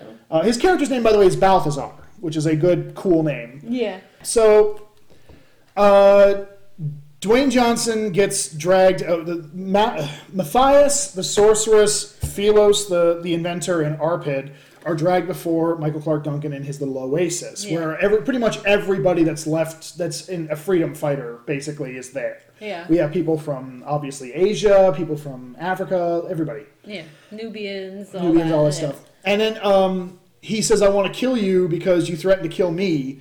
And then uh, he goes, "I'm gonna kill. I'm gonna kill that source. Bring the, the woman to me." And Uh, then Matthias like says, the ISIS is like, no, you cannot kill them. This is for all of us. "Yeah, it's for everybody who is an enemy of Memnon." yeah. Your, And then your Michael Clarke judgment's clouded. And Michael Clarke Duncan is, "My judgment isn't clouded. Bring me the woman." And as soon as the guy comes up to grab the girl, the sorceress, Yeah. uh, Matthias gets his, you know, knocks him out, takes his sword, gets his bonds cut, and says, "Anyone who comes for the woman comes through me." And then Balthazar slash Michael Clarke Duncan is like, "That's exactly what I was hoping for." And then we get a great fight between the two of them. oh yeah. It has some really great moments, but the two I will point out more than ever. The beginning with the sword breaking. Is that Yeah. what you want to talk about? Okay, so it- okay, this turned out to be an accident that actually was so cool they put it in the trailer. In the mo- when they're first running at each other, uh, they slash their swords and their swords break. And if you look at their acting, they're both like shocked and looking away really quick because the shattered pieces of the sword Yeah. were unexpected. It turns out that was completely accidental. Their swords weren't meant to break. They were No. supposed to sword fight for a bit, then knock each other's swords out of each other's hands, and then it would defend into a fist fight. But the actors, you know, anybody who says that The Rock cannot act, Yeah. this is my like being able to play into some a mistake like this and make Yeah. it cool is a really hard thing to do. Yes. And I admit his wrestling background probably helped with this, Yeah. but it's just it's not easy to do because they both look This at their swords yeah. that they were shattered, then they throw them down, and then they run at each other and start fist fighting, which they then re- rewrote the scene so that was how it played out, as opposed to them sword fighting for a bit. Which not only is cooler because it's just cool to see two guys with arms their size punching each other, Yeah. but it's just so awesome. Like the idea that the only person in this entire universe that's anywhere near as powerful as The Rock is Michael Clarke Duncan, and that's why their swords couldn't handle it. Yeah. They're just smashed. Yeah, they're just It- smashed. It's great. It was so cool. It was very much like I, I kept comparing it to the the moment in Indiana Jones where he shoots the guy with the sword. Yeah. That's what it felt like to me, kind of. that was pretty So, cool. I, it's very Yeah. close. It was Uh, way more in character too to me. Yeah, to just drop their swords and start punching each other. I like that. Oh, and you mean the gun shooting thing in Indiana Yeah. Jones? Yeah. Uh, the second thing I'm I going meant to both stuff. Yeah. The second thing is I'm going to mention is the part where Michael Clarke Duncan crashes through a pillar with his Yeah. shoulder, which Oh, yeah. also was in the trailer, uh, because that's just awesome. Yeah. a lot of accidents happened in this fight. Well, I think that was intentional. That was supposed to happen because the pillar was I'm talking- designed. Yeah, not that. I'm talking about some other things. We'll, we'll get to that in a second. I'm going to say that for last. Yeah. Um, what was the third thing? The, the the third one was it wasn't that it was something else. Mm-hmm. I'm trying to think of what else was really cool in that fight. Just the whole thing, really. Honestly, the sphere I'm just try- and Yeah, uh, they, they go around punching each other, and then the last thing is that during one of the fight moments, uh, the Michael Clarke Duncan was apparently supposed to dodge back, but he went forward right when the Rock was throwing a, a elbow, Yeah. and he popped Michael Clarke Duncan in the jaw. And, and they, they show the video in the deleted scenes and the outtakes. You can see it. Like Michael Clarke Duncan drops, like he gets knocked on his ass. No, And- he's just on his knee. yeah, and then oh, they you cut. They intercut with like the scene. There's an interview specifically with Michael Clarke Duncan and The Rock about that. Yeah. And Michael Clarke Duncan keeps saying, The Rock keeps saying, I knocked him out. I didn't mean to, but I knocked him out. Uh, and then uh. Michael Clarke Duncan is like, he did not knock me out. He knocked me down to one knee. Tell him it was one knee. And then they show the Stop telling people you knocked me out. he knocked me down to one knee. And then he cut to the video, and And it's, it's somewhere in between, really. yeah, he gets knocked on his ass. It's funny. Clearly, Uh, he falls backwards on his butt. all the way down. Like he's all the way flat. Yeah. Um, and then apparently on set, just because they were having fun with, my, with Michael Clarke Duncan wanted to get back at The Rock a bit. he went to the makeup. He went to the department. makeup department and they put a whole bunch of like wads in his face to make it look like his jaw was all screwed up. And he walks back out and goes, i can't do the movie anymore, Rock. You screwed my face up. And then there's like a photo that they, because the, the whole crew was And The Rock looks so depressed. he looks so broken. He's like, oh, I I'm sorry. really, I hurt Michael Clarke Duncan. and then he just like, and then he, um, then he like took out the wadding, and then there's a scene where he goes, and you, bet Michael Clarke Duncan is, you better hope you never hit me that hard again. They're like, And then- oh. And then they all laughed, and he, the Rock just started smiling. He's like, I might use, I might use that clip for my picture for that episode where he just turns to the camera and smiles because Yeah. he's got a, the biggest smile in the world. Um, it's so sweet. That Those two clearly had a good rapport. Yeah. Uh, two giant men, they clearly had a rapport. And then after that, they're friends. Like the literally the the movie that scene ends with. Um, the Rock having a spear to Michael Clarke Duncan's throat and saying, "Do you yield?" And Michael Clarke Duncan says, "Never." Never. And he goes, "Then you're an idiot because we should be brothers in this fight against Memnon." And it's really weird that he changed his entire opinion within like two scenes. 'cause he didn't like give a crap. day. Yeah, he didn't give a crap about the people. Like earlier. literally last night. Yeah. No, well, this Well, morning. yeah, yeah. No, it was. No, it was yeah. No, it was, the day morning. before. It was that morning because she they both slept the whole night. No, he said that before he got poisoned. No, he said that after he got poisoned because Before. because she asked him. He asked her, "Why did you save me?" And she said, "Because you were going to oh. help the See, people." I told you I'm gonna do that thing where I'm getting everything out of order. Mm-hmm. well, then just But listen it to me. still was literally like before all. it's this. only a few scenes. It's most. not long enough to actually have that. But kind of- again, much like the Mummy Returns, this is not a seri- a movie you want to look too deeply into the motivations and characteristics. I choose to believe the, the reason. character development. character is, development. is for the plot only and nothing I- else. I choose to believe the reason that the that Matthias said that is because he realized that taking on Memnon alone was nearly impossible, so he needed to get everybody else on board with this. Literally the opposite of the message of the music video. That's for the stupid. Yeah, literally the song is uh, "I Stand Alone" by Godsmack, which I'm sorry, it was so self-aggrandizing to the lead singer because he. We'll, we'll diverge We'll slightly talk about that. at the end. We'll talk about it. Uh, but anyway, in um, in uh, so Matthias gives a speech like we need to take down uh, the bad guy, and everybody's like, oh, okay. yeah. And then um, that night, Kelly Hu has uh, the sorceress has a vision of Memnon just killing them all, like with yeah, killing this entire village. Entire village, all these- the kid that she's looking at at that yeah, moment. all of them are going to die. And she goes to Matthias and she says something along the lines of, "I had a vision that that they're going to die." And then he goes, "Memnon will die by my hand." And then she touches Matthias. It's like it's your fate to. it's your fate to die. If you face Memnon, you will die. And then um, he goes, I'll make my own fate. And then the two of them have sex. And this is important for the story that they have sex. Okay? and then. uh, Unlike most movies. unlike most movies. Well, it, it, it's more like the, the, the story is meant to justify them hooking up, Yeah. but it's, it's, it's still an interesting subplot to some extent. yeah. And then the movie continues with um, uh, Matthias wakes up the next morning. She leaves before Matthias wakes up and goes back to Memnon in order to keep the, the In order to safe. protect the people And Matthias wakes up and realizes she's gone, and then and what she's doing. and what she's doing. And Matthias says, "I'm not going to let her face him alone." So Michael Clarke Duncan completely does a 180 and says, "I'm going with you. We're going to go kill that guy." And then a whole bunch of the ladies go, and it's it's just this big thing. They all decide wonderful. to invade, and uh, they play. Uh, for some reason, Memnon decided to throw a wild ass party the night before he's about to conquer the rest of the world. Yeah. Usually, you do that after you successfully win, but Apparently, he's like one of those like early risers, I, guess. guess.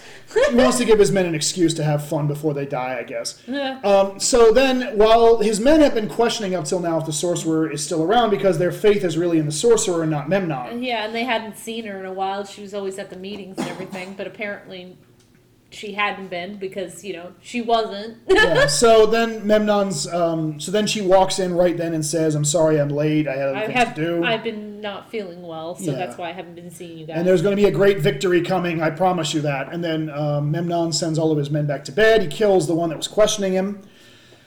And, then Ends- uh, ends the feast. so ends the feast, uh, complete with hot ladies in bikinis.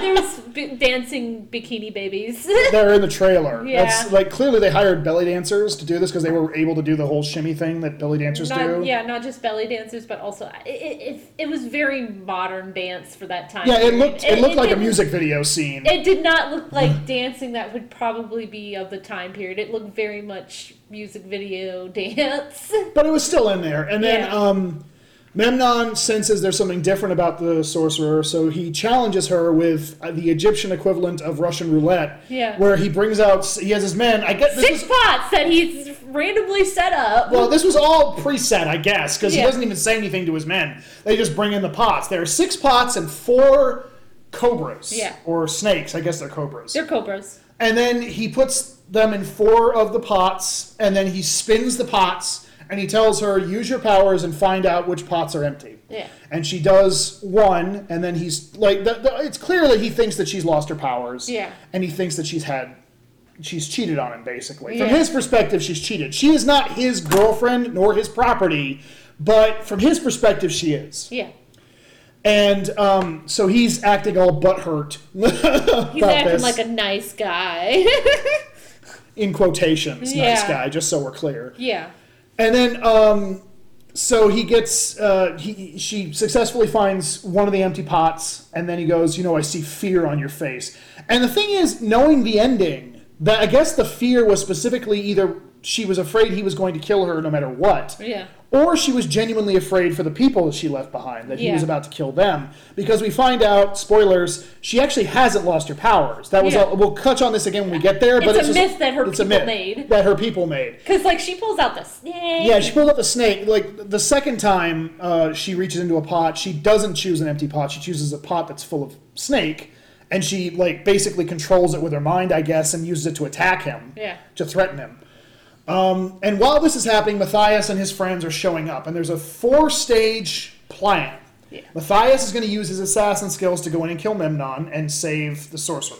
The, his friends, on the other hand, are going to Uh, come Michael in. Clarke Duncan and the Amazon women are going to fight in the courtyard, but Michael Clarke Duncan eventually gets separated. They act like a. They act like like the they, they act like they're supposed to be the hot chicks that are at the party that we saw earlier, but Yeah, the party's but- already shut down. Yeah, but. well, I, I think it was in the middle of shutting down when they showed up. So. So it, it, whatever, and then um, hot ladies coming through, including.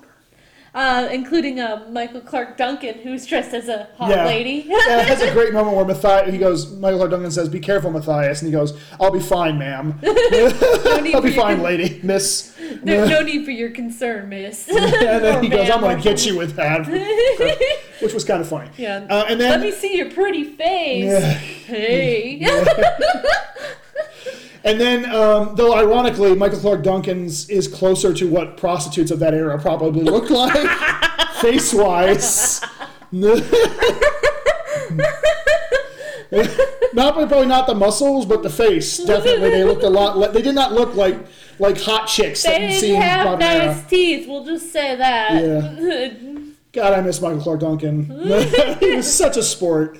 Uh, but anyway, uh, so the, uh, the the the next thing that happens is, um, Yeah. and then the other two, the, the Philos, the the Greek guy, the inventor, and Arpid, are going to go into the sewers to the base construction stone Yeah. and use his magic powder slash gunpowder to blow it up. yeah. And so um, Matthias, during the, the snake testing scene, Matthias is sneaking in, and then as soon as like um, what's his face, Memnon pulls out his sword and cuts the snake's head off. You know, all angry at the sorcerer for not being all obedient and immediately being there for He's like, him. what is this sorcery? You're gonna Yeah. you're gonna test your your magic against steel.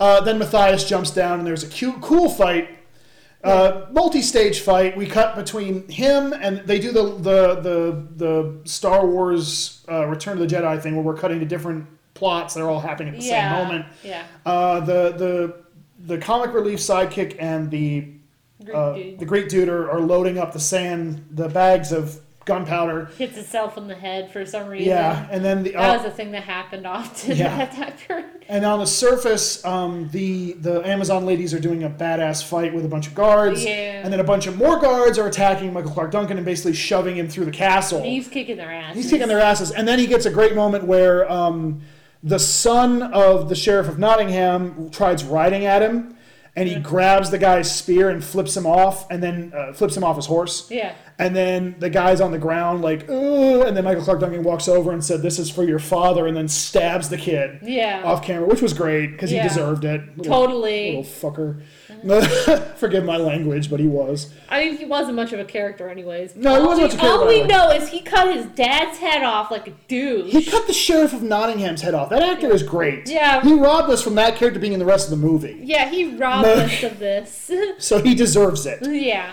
Uh, and then uh, Matthias and Memnon are having this big badass fight, and then it ends. It gets to the point where, in the vision that Kelly Hu had, the sorcerer had, Starts to come true. starts to come true, where um, Matthias gets kicked off um, a balcony and lands in the area where the party was, Yeah, gets and then um, hit with an arrow. Gets hit- well, hang on. It's a little different. It's a little different. In the in the vision, he just stands up and gets shot with an arrow in the back. Yeah. In this version, Kelly Hu tries to warn him and then take the arrow herself, but he grabs her and spins around to protect her and gets shot in the back. Yeah. Wondering it like why we were both like why did she just yell duck? Yeah, it would solve the problem.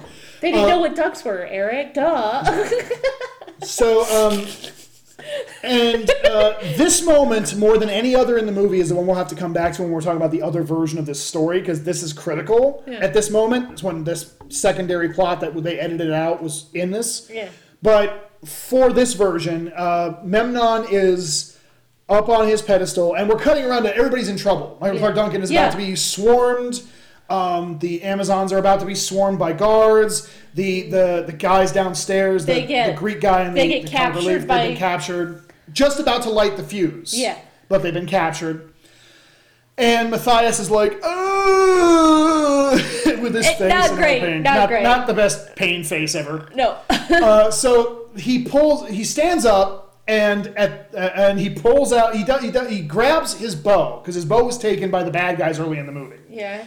They And- actually make a. a- Yeah, there's a Greek. There's kind of a Greek a- thing where yeah, I'll let you explain it. Yeah, they kind of make like a little reference because they let he left his bow behind because he got captured earlier, and the bad guys, like the bad guy who betrayed his father, is like pulling on the string and he can't even like pull it back because it's it bows are made for the person who fired them, and I, I we believe it might be just a reference to Odysseus and his trials where. His wife, uh, Penelope, I think it was Penelope. yeah, Penelope s- said that in order f- to win her her marriage, her hand in marriage, they had to string Odysseus's bow, pull it back, and fire it. Through like several like rings, It was like a it was they were axes that were lined up with. but they had a ring on the end. Yeah, And then uh, but they none of them could even string the bow. Yeah, they all. She said um, in one version of the movie I saw because I never read the the Tales of Odysseus. Mm. Um, in one version, she, they were like, "No one can do that," and she said, "My husband did." my so, husband could, and then they were like, then- "Oh damn!" And in the story, in the movie I saw, at this point, Odysseus is back in his hometown, but he's been He's he- disguised. Athena gave him a disguise, so he looks like just a regular uh, bum. Bum, yeah. And then he's in that room, and all the guys are trying to string the bow, and none of them can do it. And then he just and then walks the up- yeah, he just walks up, and the old man just walks up, strings the bow, pulls up the, the arrow, fires it without even an effort. I, li- I, I like the wishbone version because it was funny to see a little dog go. Mm. they got owned by a dog. But it might be a mild reference to that. If it is a reference, it- it's a mild one. Uh, yeah, even if it isn't, it's that's what we I think of. I'm not saying they're trying to say this is actually the tales of Odysseus, that Matthias is really Odysseus. I just think it was a reference to that. Yeah, it, it's a cute little reference. Yeah, and then the idea is that he pulls the arrow that got shot in his back out of his back, lines up the bow, and then, like we said earlier, up till now, Memnon has been blocking sword arrow, arrows with his sword. Yeah. So he sees what Matthias is going to do. He leans over, picks He's up his, his- dual swords. Yeah, because he had had two swords at this point. He had a sword that broke into two, which was so awesome. Yeah, that was pretty cool. That was pretty badass. That sounds, that looks like something that should be in a video game, specifically Final Fantasy VII. Well, remind me to Final men- Fantasy, yeah. not Final, not seven, but like Final. One of the Final Fantasy games. Yeah, sorry. Remind me to mention something about the games that I'm going to talk about in a minute. Uh, regarding double swords, but anyway, Yeah. so he draws his swords and he's like holding them over his chest, like it's basically a challenge challenger. It's like, go ahead, try fire. it, yeah, try it. And Matthias pulls, fire your shotgun arrow. so Matthias draws the arrow back, and then he draws it even further back, like to the very edge of, could- of he's like, uh, ah, uh, uh, the arrow. because his shoulders in pain. Yeah, and I imagine this bow is not easy to draw back to begin with, but he's drawing it extra far back, and he fires, and exactly when he fires, the guys downstairs manage to break free of their captors long enough to light the fuse. Light the fuse. and then they get, a, I get, then an explosion happens everywhere at once. The explosion takes out all the guards that are about to kill the Amazons. It takes out the guards about to kill Michael Clarke Duncan. It kills um, the guards that were trying to capture Arpid and Phileas. Yeah. And the explosion, like just when the arrow is supposed to hit Memnon, like uh, he misses. The swords miss because the Yeah. arrow is going just a little bit faster than he's used to, and it hits him. And then the explosion happens while he's been propelled back, and he He's falls like, back. Yeah, and he "Oh!" falls back into the he, fire. yeah, he falls into the fire, and then we just hear ah. Yeah, and then it cuts to Arpid, who successfully managed to light the fuse and escape the guards and get up to the surface during that explosion. And the guy on fire just falls down, and then Arpid's like, "Oh." it That's so funny. It was pretty funny. yeah. And then, um, You the know, Men Menmon is really. It's a very similar name to Agamemnon too. yeah, it might have been what they were referencing. Agamemnon might have been. Sorry, I know a little too much about this kind of shit. It's Agamemnon fine. was a douchebag. Well, like, uh, there actually is a, a sub a, a thing on this called uh, the Scorpion King Manor myth, where it actually lays out what historical evidence there is for a Scorpion King. Which Scorpion wasn't King. much, but It's like, not much. There might have been more since this movie came out. This was 20 years ago.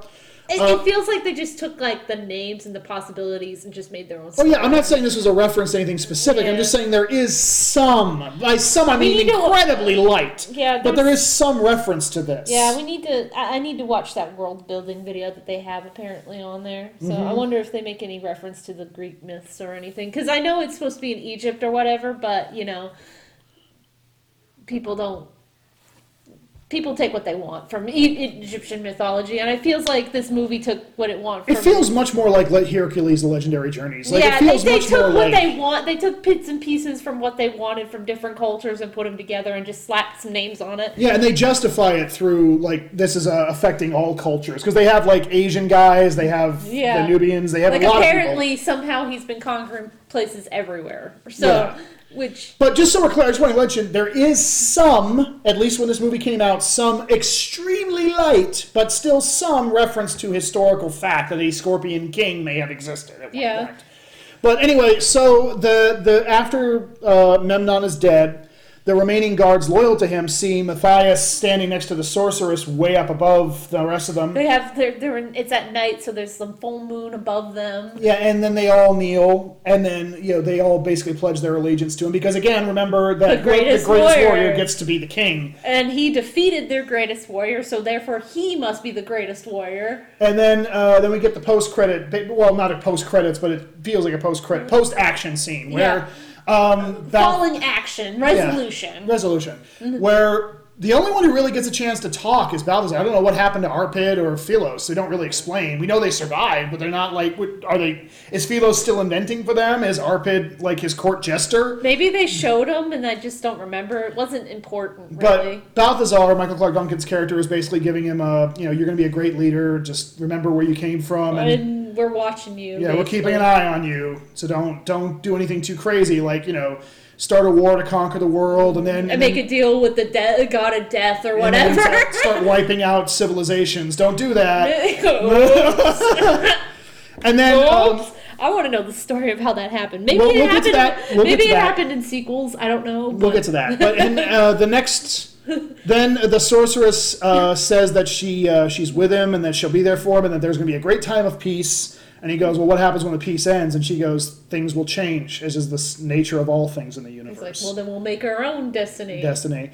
And then he says, "But how can you see anything? You're supposed to have lost your powers when you, you know." Mm-hmm. and she's like, you That think- was, by the way, the most the most modern moment in the whole I know. movie is I when was he like, goes. oh, no. I'm like, listen, we all know what you're talking about. You don't need to do the well, it was face. not, just that; it was the face. It was a, an expression was like, mm yeah, I, that's what I said. The face. I'm like, you don't need to do the face and all that. But And whatever. she said, "Well, apparently it was it was just a myth that his her people, the seers, created to keep the kings from taking advantage of them." Yeah, she's like, how else should we make make it so they don't? But it's basically, she's like, yeah, we made it up so nobody would rape us. Basically, Basically, which is actually kind of smart. I mean, I give them points for that. yeah, Um, and it's kind of like the Vestal Virgin kind of thing. Yeah. Even though the meaning of virgin is very different from what we understand it at the time period. But whatever. and then the movie ends with a, a rock song over the credits. Oh,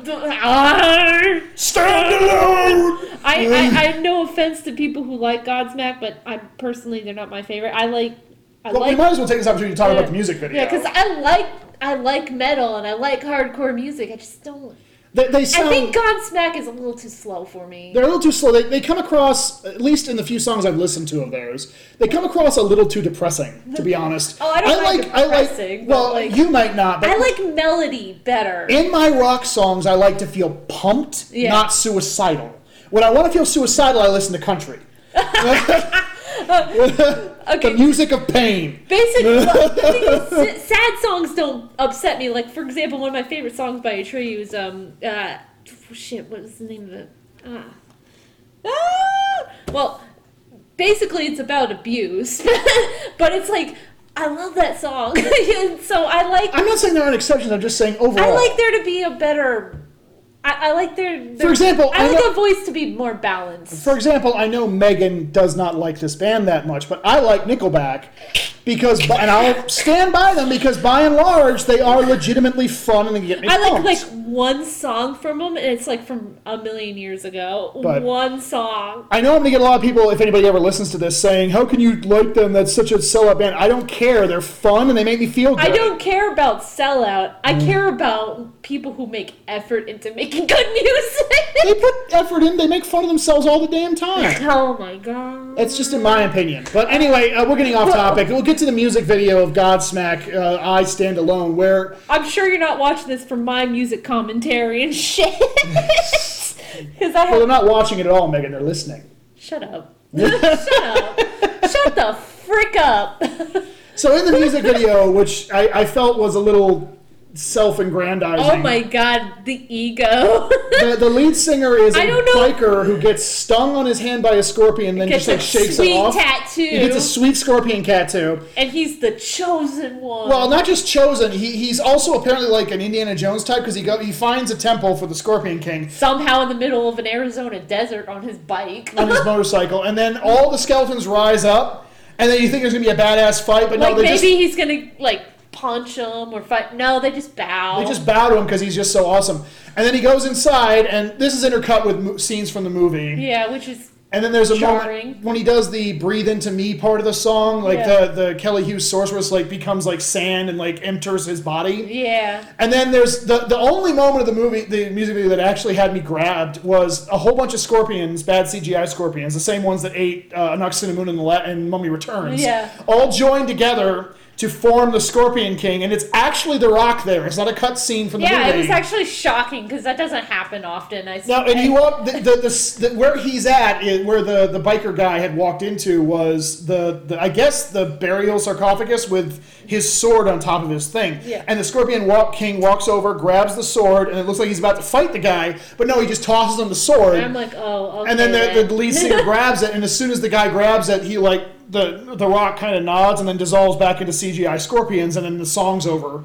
And I'm like, so you what? what? so he was so badass, the Scorpion King used all of his remaining power to become flesh just to hand him his sword. Even though he could have like just gone over and picked it up and it would have been fine. Yeah, nobody would have said anything. whatever. Uh, I don't know if that if it's ba- based on real life or anything. I think I don't think he actually. I don't think this. I don't think the Rock can actually form into scorpions. no, I meant the. no, that's not what I meant. I meant I don't know if Be he- cool if he could. No, I was talking about. I don't know if the singer is like that in real life, but Oh, this music video. I don't know if it was just like a promotion for the movie. know, I don't know if that's just like the idea of the creator like I said, one of the things or that, whatever. that but the one thing that from this era that a lot of people have forgotten, and I don't know if it still happens. I know it still happens sometimes, but it was like a mandatory for every single movie around then. Is that every single one of them had to have their own rock song, and that rock song had to have interplay with the movie. There had to be some kind of connective video- tissue. not only that, but in the music video, there would always be like weird cuts to the movie, even though the song in the movie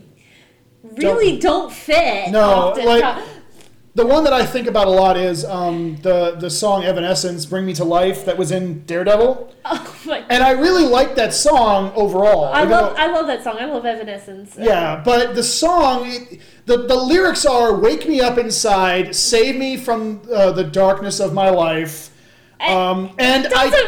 It doesn't fit Daredevil. I don't know why that wasn't a song for The Matrix Reloaded because that came out around the same time, and that those lyrics fit that.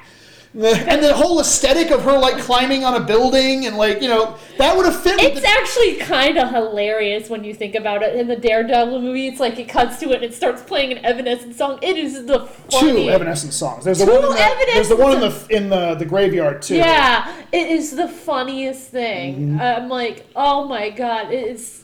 But every hilarious. every movie had to have a, a music video that connected, that reminded you of the movie it was referencing, as Yeah, but opposed to its barely. own thing. Like the only, I swear, I I don't know if there's, I know there's some like it, but the only one I can think of right now that had actual like, like actually had the people in the movie in their music video was Gangsta's Paradise, which the most recent one, the most recent one I can think of, and I hate that this is the this is connected to this movie because you and I both don't like this movie that much, is the Suicide Squad and Heathens. I absolutely love the song Heathens. It is one of my favorite songs of all time. But it's it's for Suicide Squad, and they cut to scenes like there's actual shots in the music video that were never in the movie. Yeah. And uh, another thing about it that kind of saddens me is it's set in the um, in the prison that they have, the, The Blackgate. Blackgate. Yeah. Because it wasn't it wasn't the, they weren't in the asylum. They were in Blackgate prison. Whatever. In that movie, and in It's Black, a- the, the the lead singer has been placed in Blackgate prison, and he's just imagining this band, and then he sings the song "Heathens," Mm. and then at the end of the music video, it turns out it's all in his head, but somehow he managed to actually escape his cell, and I'd rather listen to Stressed Out. I, I like Heathens. Heathens is great. The song Heathens. I don't remember the name of the band though. It's Um, Twenty One Pilots. Twenty One Pilots. Thank you. Yeah. I know you like them. I, But I, like yeah, I like their I like their song. Um, sorry, I'm thinking about other things. Let's get back on topic. Oh yeah, but I just I just want to say that's so that still happens. Yeah. The music video tied to the movie. Yeah, but, but it doesn't happen as often. di- It, it's was a little different from it was that time period. every movie in the 2000s. Yeah. every movie. yeah, So okay, um, so we might as well touch on the now we will touch on the alternate version of this movie oh with yeah. the overarching story there, and then I'll touch on the sequels and the, and I- the video games. which I we'll both- wrap this up. like more and don't at yeah, the same time. There's a okay. So, like I said before, we did not watch the extended version of this movie. Apparently, this movie is an hour and 31 minutes in its theatrical is, version. sounds short, but that's just the average length of a movie from that time period. I'm, I'm sure if you're The- listening to this, you already know that. But Yeah, because remember, 2000. This came out in 2002, 2003, and 2001 is when the first Lord of the Rings came out, I believe. and Lord of the Rings changed the length of movies forever. yeah, the Lord of the Rings proved that people will. s- Nobody uh, thought about making a movie over two hours. I, mean, mean, they, they did, did, but it was never was- something you aimed for. No, like literally, when movie theaters first came out, they believed that nobody would sit in a movie for an hour together, so they'd split the movie up for in ten minute increments and have breaks. Yeah, And then, I mean, because technically the longest movie ever made was about ten hours, which was insanity. You got to look that up. I I learned this in the in film. I'll have to watch that sometime. No, you don't. it's ten hours long. but is it bad? Is it good? I don't. If it's good, I'll I've watch it because most television shows nowadays are basically just a movie, bro- uh, like a ten-hour movie broken up into forty-five minute I segments. honestly do not know, but I also know that the same person who made um, Birth of a Nation, the early version, the really, really bad racist one, also made a movie called Intolerance to make up for that, which Didn't. didn't no, it didn't. And that movie itself, I believe, is pretty long. Okay. Uh, But um, But I want to clarify, it's not that people didn't make long movies, it's that you never ever No. studios did not want you to make them. So although movies did go over two Yeah. hours, it was very rare. it was very rare, and people really didn't believe in, in that people would sit there that long. And until the Lord of the Rings came out. Yeah, when it- like the 80s and 90s, they were like short, fast, explosive. exactly. But then Lord of the Rings came out, and the first one was like two and a half hours theatrically. The second one was like three. The third one was three and a half, and then the extended cuts made them a half an hour to an hour longer apiece. They were extremely long. Um, and it made people realize that you know you can, if you're entertaining enough, you can keep an audience there for quite a while. yeah, this is before all the superhero movies and all that Mm-hmm. realized that, hey, we can make somebody sit there for two and a half hours. Yeah, this is just after the original Spider-Man movie came out. I think Which Spider-Man, maybe are- Spider-Man Two was out are, at this point. those were short movies. fairly short. So anyway, it's not as long, but the extended cut is like ten minutes longer. And we didn't watch the extended cut as it played, or the alternative cut, I should say, because there's Yeah. some takes that are just different. Yeah, most Uh, of them are just different. They're not really. Well, some of them they're extended They're a little bit longer, but most overall it was just different context, different. And one of them is like what we said about the the sorcerer that you know she hmm. said you I've never you've never killed a woman am I to be your first which they Yeah. didn't really need. The Yeah. opening I don't is- mind them cutting that one Yeah, really. and I prefer the opening where the Rock's introduced jumping out of the smoke, being a badass as opposed to jumping out of the snow. Yeah, you know that- is significantly more assassin-ish than what he does in the movie. Yeah, and they call them assassins, but they don't act like assassins. This is not Altair. What a, like uh, I'm gonna go into D and D again, and I'm like, if I was to play a character like The Rock, he would not be an assassin. He would not be a rogue type. He would be A mercenary. Uh, He would be a barbarian. Barbarian mercenary. That's Yeah. what he is. Um, but in any event, um, a, bar- a barbarian fighter. That's what he would be. Yeah. Well, I just meant he should be a mercenary too. He should be Well, for whoever's fighters hiring him. need to can become mercenaries. Okay. I meant he. I knew what I'm literally- talking about. I mean, he literally, as a character, should have to be hired by somebody as opposed to just doing it. well, yeah. That's yeah. what I'm referring to. I know. I know. I'm just He's a talking about. I'm sellsword. talking about his fighting style. Okay. Uh, but in any event, um, so the extended cut, the one thing that kind of improves the movie, or at least makes it more interesting on a rewatch, Yeah.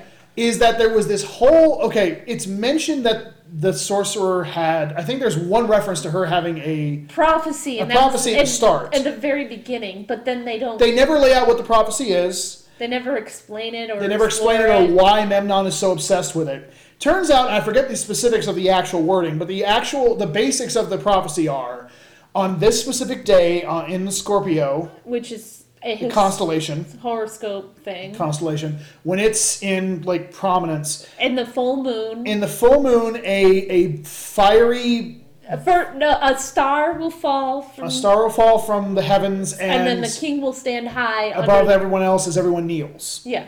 And as the story progresses, you honestly like they bring this up several times in the alternative cut. yeah. And then at the very end, uh, when we're cutting around after Mathayus has successfully won, they're cutting around to all the side characters actually saying the prophecy again. Yeah. And each one of them lines up with what Mathayus did. My favorite part, you know, he's standing above everyone else at the end with the moon in the background. yeah under the scorpio uh, Under Scorpio, Yeah. and the best part is that the star that falls is actually Memnon because he falls in flame through the flames and crashes. Oh, another thing is a after a loud clash of thunder. Yeah. and that's the explosion. yeah And it was actually kind of neat to go with that. It also adds another layer to Memnon's like character. I said, it, it would have made it more of a B minus as opposed to C plus for me. Mm-hmm. But uh, it, it, it adds more to Memnon's character too, because it Yeah. not just that he wants to rule the world; he's that he has to rule the world by this specific point Yeah. to basically be declared a god. yeah, And And because the part of the prophecy is that you'll literally, literally be sta- the the person who is standing above the king, the, the scorpion on the king, scorpion will side. be as to the gods or something like Yeah, that. Like he'll be which one of them. explains why after he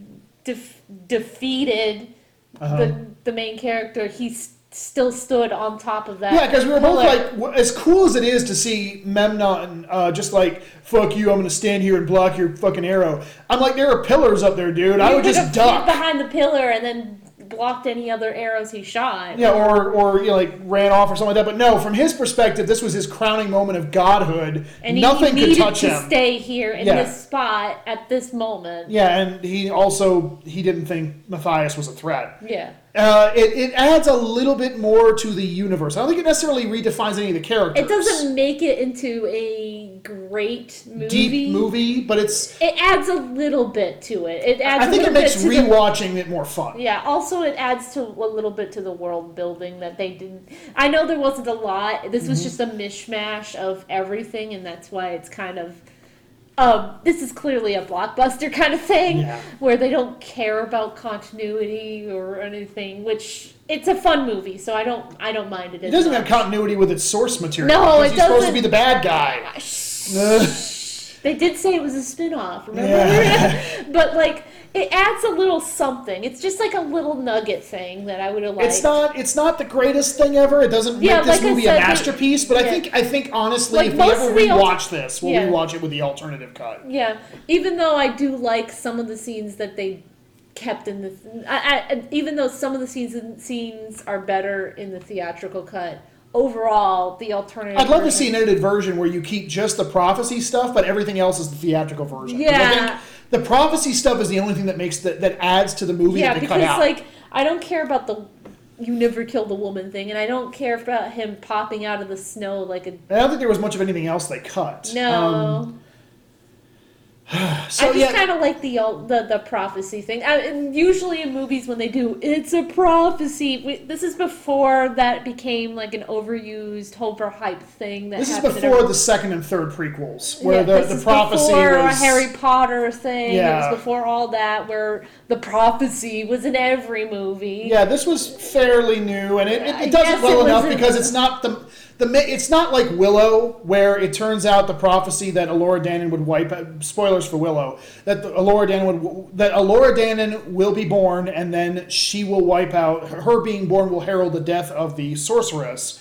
And it turns out that the sorceress's attempts to kill Elora Danan is actually what gets everybody else motivated to stop the sorceress. It's not a self fulfilling prophecy in that regard because No. Mathayus specifically does not believe it. No, he Yeah. believes he made his own fate, which uh, he made his own fate, and then somehow that aligned with the You can even argue that there's a level that the idea, the reason that he can stand with the gods is because he doesn't believe that fate will dictate his actions. Yeah. Like the gods, he like, chooses his like, own path. When she had her vision beforehand of him getting basically being defeated, you could have uh, you could still align that with the prophecy. It's just that she didn't see farther into the future Yeah. because he falls off the building and he's standing high and and the explosion looks, is about to happen anyway. yeah, and it looks like he's dying basically. Yeah. So like it was kind of interesting. I, I think it. I think honestly that part. It's weird. It's hard to talk about this movie because I really enjoy it, but I also understand the criticism. I don't. Yeah, it's not. It's not. if a very somebody says it's a five out of ten, I'm not gonna fight them over it. Yeah, this isn't like um, this isn't a movie where I can say this is a great film. This was how a lost classic. No, it's it's it, it like the two mummy movies that preceded it are legitimately dumb fun.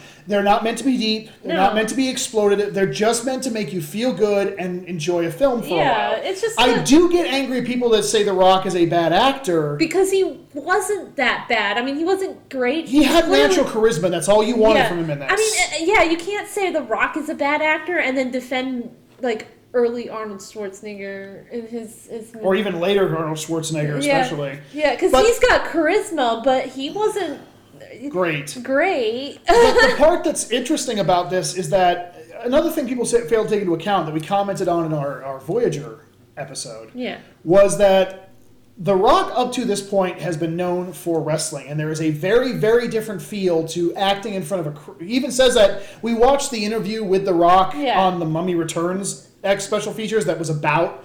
That must have been done while they were in the middle of shooting the Scorpion King. Yeah, it must have been for promotion for the Scorpion King, which was And in that one, he mentions out. that he gets a lot of when you're in the ring, you get a lot of imp- impro- a lot of your actions are dictated by the reaction of the audience. yeah, you your the way you move is dictated by how the audience is reacting. If you're doing something that the audience doesn't like, you can change that in an instant. And in the Scorpion It's King, it's more about you know in film, it's about the director specifically. And uh, the interesting thing about that is remember, this is only his third movie. And this is the first time he's, he's leading. Leading. He is carrying the whole movie on his back in his third performance, and his And other he- two film performances total out at less than five minutes. Not only that, but his like he's bouncing off of Michael Clarke Duncan, who is I don't I, I don't care what anyone says is a great actor. Yeah, he was great. He was great. And I mean Um, I don't I know the Kelly Hu's is definitely holding her own. She's doing Yeah. a pretty good job. I want to clarify. I'm not trying to say that if you think The Rock isn't great in this movie, I can argue with that. But the setting, the tone, and especially the fact that he's just meant to be charismatic and cool. Yeah. he does that. He delivers on what you expect. Yeah, he's he does. He, he, there are moments where I'm like, but overall, it's not as bad as people make it out to be. Uh, Yeah. Personally, like I said, I'm not going to fight your opinion if you think it's the worst movie to ever movie. Even though I've seen that already, it's called Terror Tunes. But um, but like Any chance to promote Terror Tunes, Megan? it's not promoting it. It's a warning. it's a warning. Don't watch Terror Tunes. Do it. Do it. This is also better than the third Mummy movie, in my opinion, and all of Yeah. its sequels, which we'll Yeah. cover in a second. At least all the ones I've seen. I still haven't seen Book of Souls, which is the most recent one. Yeah.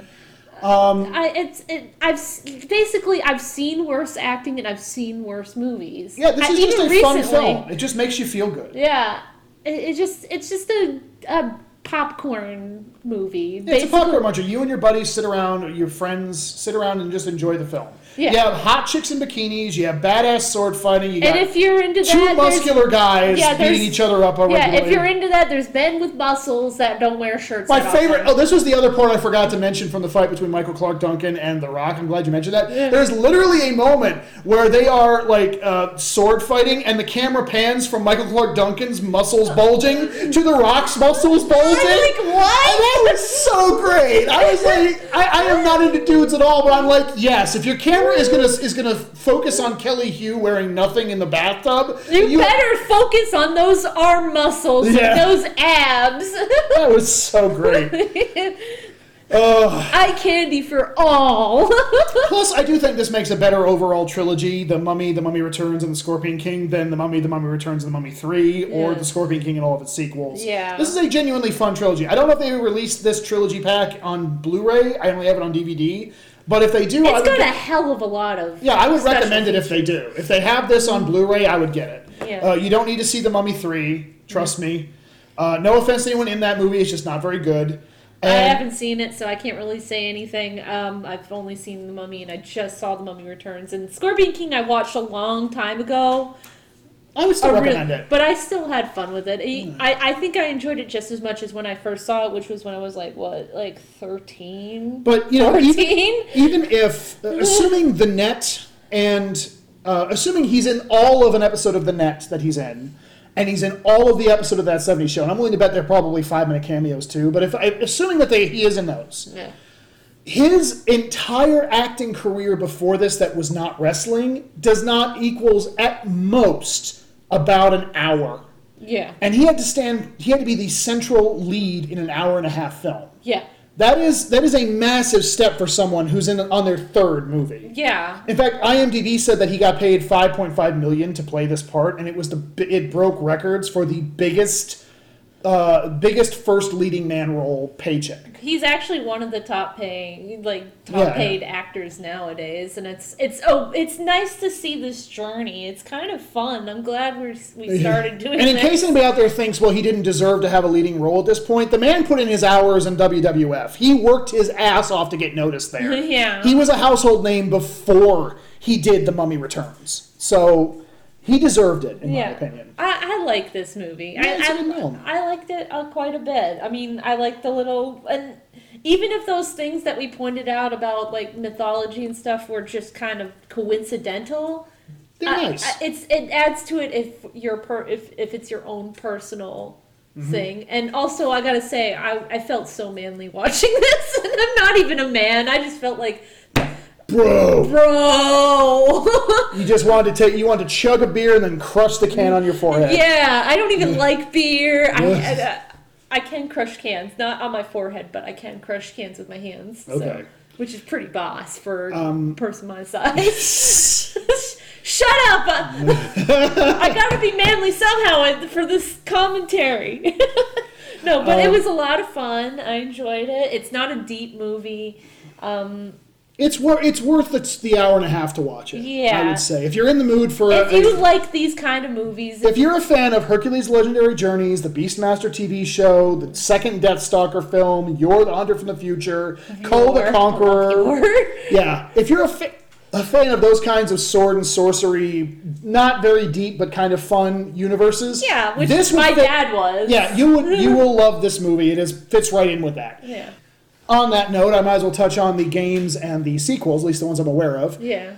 Uh, okay, so we'll start with the rise of the Akkadian, which was the game that came out a year after this, and is the only one of all these things I'm about to label that actually has the Rock in it. Um, Dwayne Johnson did the voice. Yeah. Dwayne Johnson did the character of Mathayus in that. It's a prequel to this movie.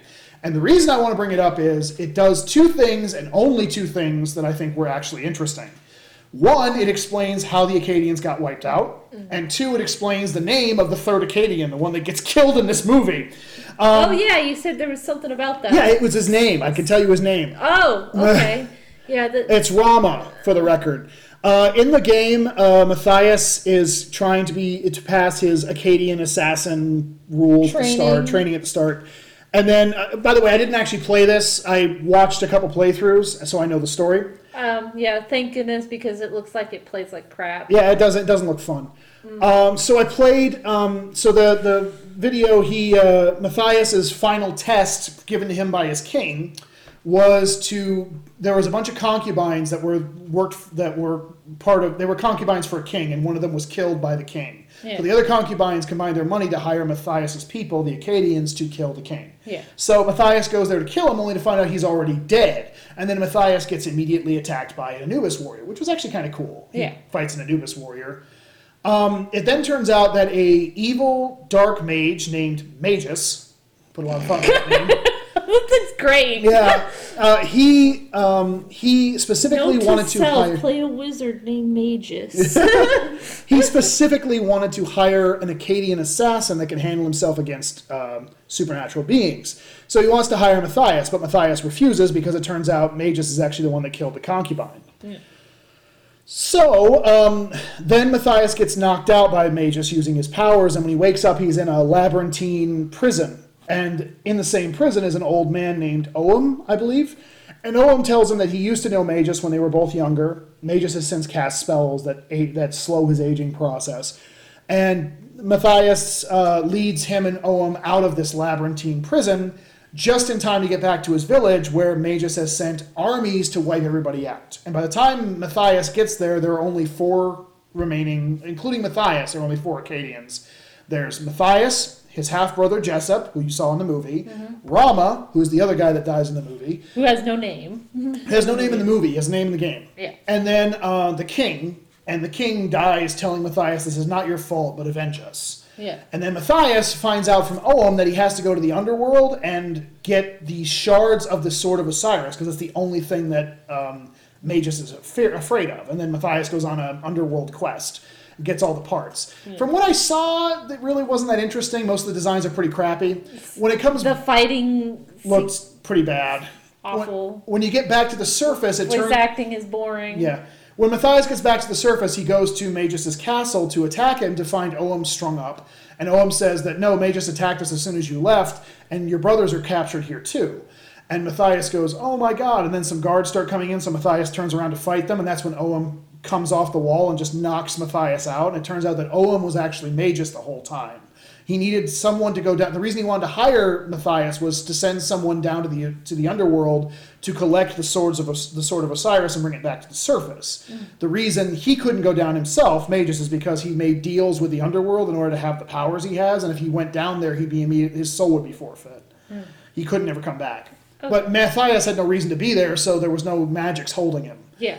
Then uh, it turns out he ha- he says he has to sacrifice Mathayus's brothers in order to gain even more power using the sword of Osiris. But Mathayus breaks free, grabs the sword, and stabs Magus, and it's revealed then that Magus actually lied about that too. Uh, what Magus's plan was was to merge his soul with the god. He, they call it the snake god, but I'm assuming they mean Sobek. the serpent god from. I think Sobek is the name of the, the reptilian god in ancient Egyptian. Uh, But anyway, whether it's Sobek or some other god I don't know of, he's supposed to merge with their soul, his soul with them, so he'll have ultimate power. Um, but he couldn't do that until someone of noble heart killed, uh, or someone of noble spirit or something like that, killed him with the sword of Osiris. That's why he had to get Mathayus angry enough to kill him. Then Mathayus fights, in my opinion, the only design that's neat because Magus merges with the god, and he has he looks like a reptilian body, Yeah. and he has a pig face, Yeah. and he has like two snakes coming out of his shoulders, oh, and it looks kind of neat. Like out of all the designs, it's the one I was like, oh, that looks kind of neat. yeah, and since it's not a live action movie, it won't look like crap. Yeah. It's a video game. Yeah, you it's can a video do, game. You could do things like that in video games and in animated movies. You can't do that in like live action No. movies. Even nowadays, I don't. I mean, they're getting better at it, but it's it's still, It's still uncanny. hard. Uh, Mathayus then kills the monster god and frees his brothers. They leave the, the temple just as it collapses. And then Mathayus holds up the sword of Osiris that disappears because it's been called back to the netherworld, and the three of them walk off into the desert. And so, don't play that game. It looks boring. It looks dull. The fighting doesn't look it sounds way cooler than it actually is. Yeah, the whole the whole I, I actually watched specifically a guy who edited together all of the quote unquote cutscenes. All the cutscenes are done in the universe with the game engine. They're not actually rendered, mm-hmm. which means and this is like Unreal 1 or 2, so they don't look that good. No. And all of them edited together, which includes like door unlocking animations, was less than a half an hour. Yeah. So it's not a very interesting story or game, from what I can tell. No disrespect intended to anyone who worked on it, but it feels like a cash grab game. Like it was a Yeah. game made specifically to build on the reputation on of just Scorpion like King. the little bit that I saw from the voice acting and stuff, it just seems like. Yeah, like even Dwayne Johnson doesn't seem that interested. he looks like he was. He, well, it's it Sounds. sounds like he was asleep, basically. Yeah, basically. Like he was just kind of saying them because, I mean, honestly, voice acting's harder than people realize. Mm-hmm. You don't just talk into a, a microphone. You have to. You have to work harder You have to basically act by yourself.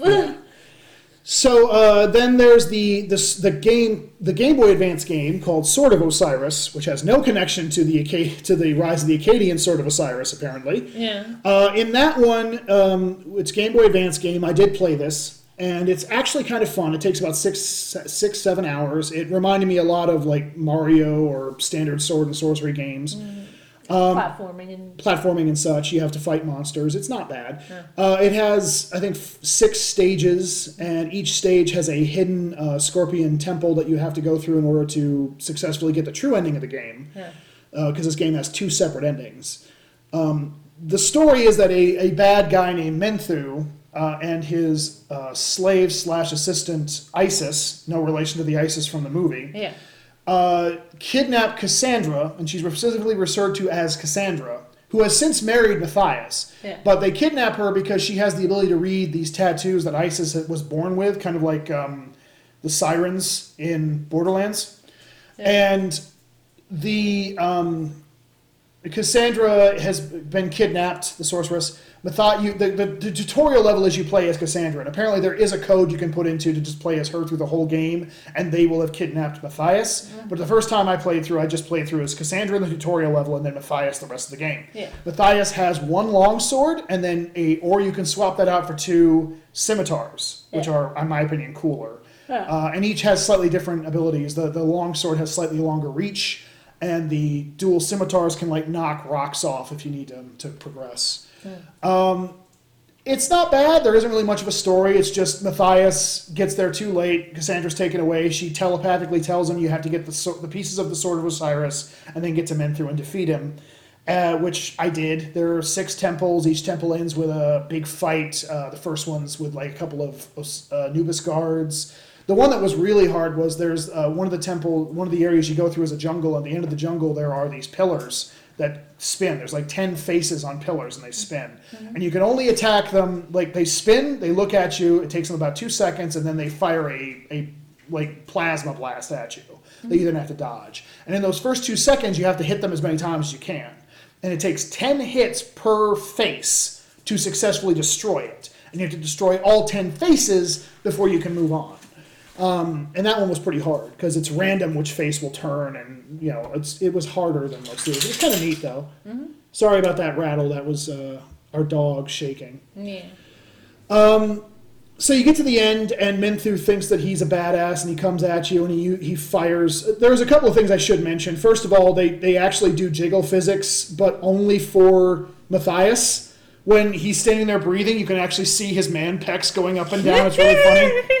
Number two, the thing, it- his sword, his long sword, is such a penis re- metaphor because he holds it when in every single circumstance where he's holding it, it's always straight out or up except when he does the, the there's a there's a, a jump if you jump up and press down he um he does a you know like a ground pound with the sword but the sword is right between his legs when he does it which is really funny um, the coloring is kind of cool i like most of the designs most of the coloring elements it's, it's the kind of game that you would you would enjoy four or five hours if you're driving somewhere and playing your game boy advance uh, and I played it on a modded Xbox, which had uh, which I used with my HD hook, MI hookup for my big TV. It actually upscaled pretty well. Like it wasn't bad looking on my television.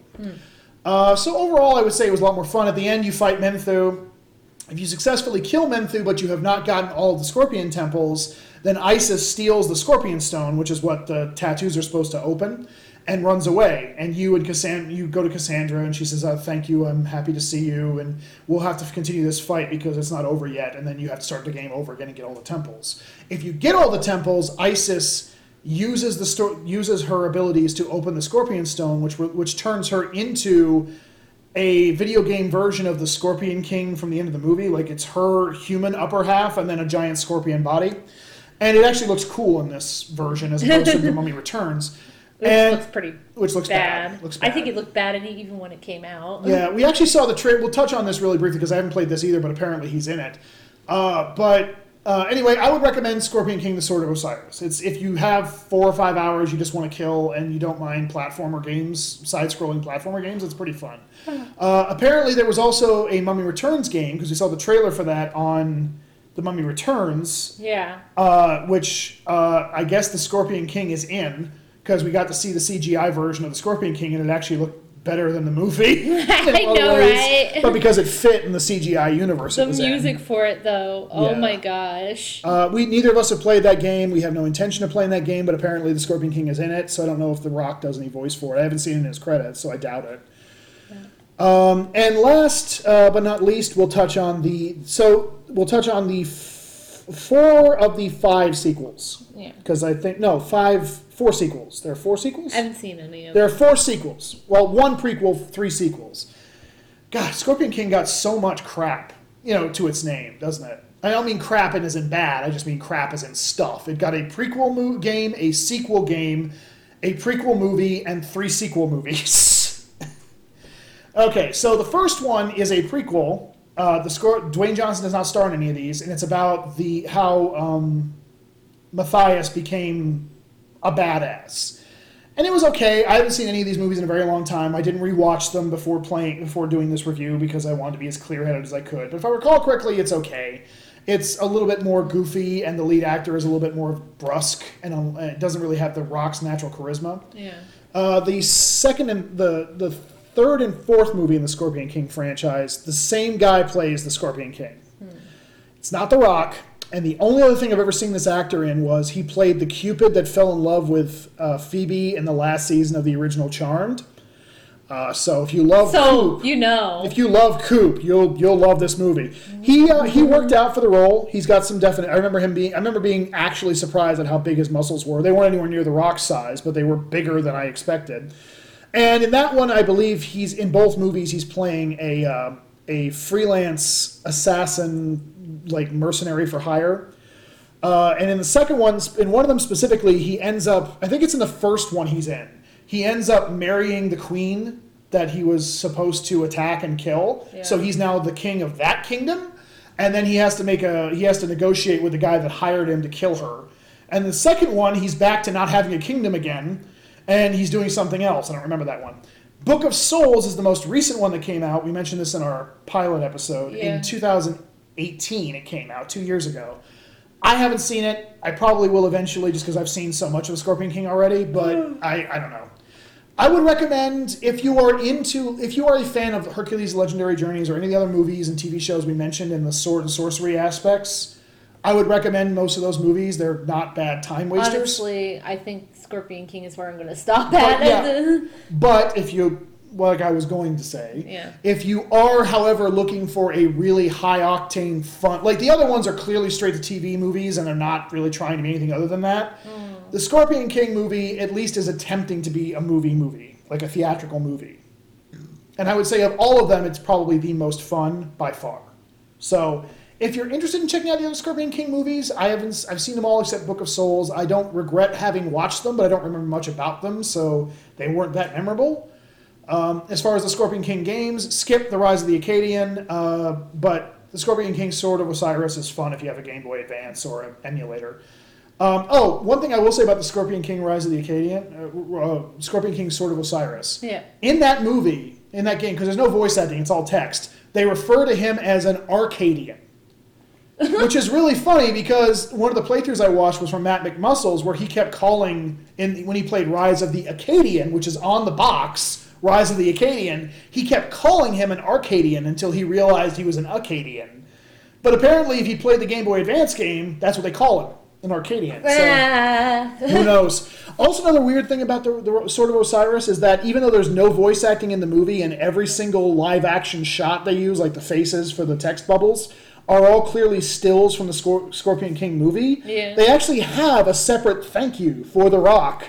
Thank you for The Rock for his passion and drive to get this game made. I'm like, did he really want this game out? Was that was this a passion project for The Rock? It's okay. I too thank The Rock for his passion every day.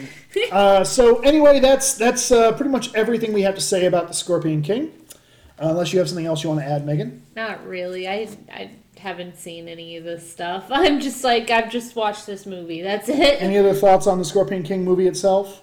it was fun. It was fun. it was stupid and fun. It was stupid and fun. Oh, another thing I should say is that in all the other Scorpion King movies that I've seen, I don't think any of the characters return. Michael Clarke Duncan's character doesn't return. Of Kelly course. Hu's character does not return. Well, they, they could have had other actors playing them because other actors played the Scorpion King in those movies. I know, but still. Yeah, um, the uh, the Arpid, the the the comic relief, nor Philos, none of those characters return.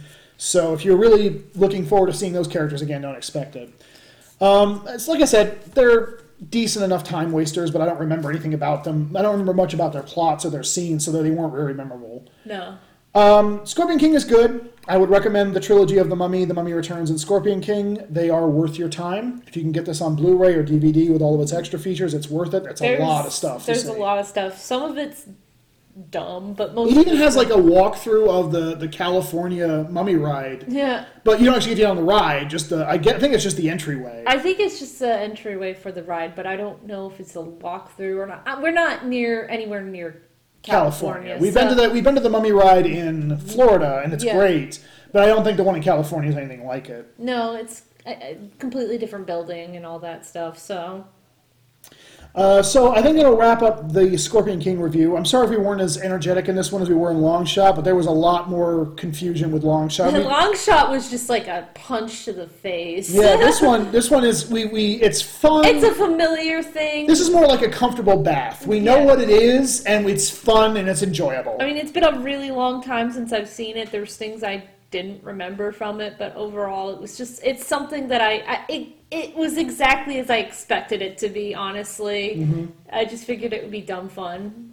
and it was. Yeah, It was fun. Um, It this one is shaping up to be our longest podcast, which is nice because the longest podcast we did before this was the long shot, and The Rock is in that movie for we 35 seconds. I, I wouldn't say that yet. We need to edit it then. well, it, the other one's an hour and 45. This one's going to be all over two hours, even edited. Uh, Uh, but anyway, well, yeah, I think so. But anyway, uh, so that's it for this particular video yeah, or podcast. video. Uh, You talk about me saying things like "see." Uh, the next one is The Rundown. It's another movie. Uh, This one I'm actually really excited about because I, I love The Rundown. I think it's actually a very underrated movie. I'm interested to see if my opinions will change, but I'm, I'm pretty sure. I've never seen it. Yeah, so- Megan's never seen it, so I'm looking forward to her reaction. Yeah. Um, but it's a very underrated movie, in my opinion. Um, we'll cover that one next week. It's amazing what movies you've seen and what movies I've seen. Yeah, it's like it's, it's a very different very different rock movies that we've seen. Well, you've never seen Walking Tall, right? No, but I I know of it. Like, No, I same think, here, but I I think my parents saw it, but I only saw p- bits and pieces. But Well, the, wasn't, the next one. I that- wasn't into action films at that time period. I was more into uh, Steve Irwin. I was more into like like animal junk at that time period. Okay. But the point I'm getting at is that's another one neither of us have seen. Yeah. So it'll be interesting to see that one. Yeah. Um, there's a. We're actually going to get to uh, the, the Walking Tall and Be Cool are one after the other, and I've never seen either of those movies. Mm. And then I've seen Doom and Southland Tales, but you haven't. No. And then we neither of us have seen Gridiron Gang, I don't think. No. Or Reno 911 Miami, no. or The Game Plan, or Get Smart. I've seen Get Smart. You've seen Get Smart, so that'll be one you've seen and I haven't. Yeah, it- it's been a while, but I've seen it. Uh, the show's better, but whatever. So we're get, we're getting there. I'm enjoying this. Uh, we'll see how we feel when we get there. But yeah, uh, Scorpion King, I'll give it a thumbs up. yeah. We're not gonna do like a ten out of ten kind of thing because There's no point. You just like it or don't. You- you waste You your time either watching like it or you don't like it. It's not really gonna. I'm not gonna score it because if I score it, my score's gonna be wrong for somebody else. Yeah.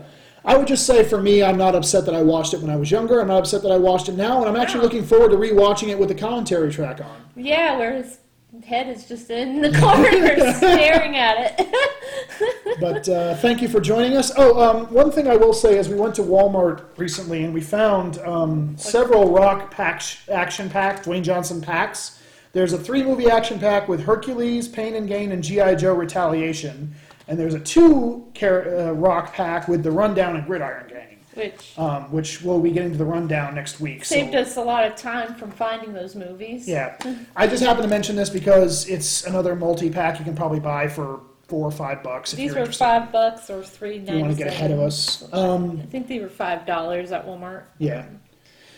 Anyway, uh, that should be enough. Uh, I will probably have more updates next week. And until then, you have a good day. Uh, happy b- belated birthday to The Rock again. Yep. Uh, and uh, another shout out to Dead Bat. Hope you guys are doing good. We miss you, John. We miss you, Kyle. We miss everybody down in Florida. Yeah, it, it, Kyle's birthday just came up too. Yeah, happy belated birthday to Kyle. Definitely. Uh, but be good. Uh, be safe, everyone out there. Stay stay locked up, no matter what the government tells you, uh, as much as you possibly can. Please be safe. Please be safe. Uh, and everybody out there have uh, have a good time. Yeah. And we will see you on uh, Rock Starring next week. yep. Bye. Bye.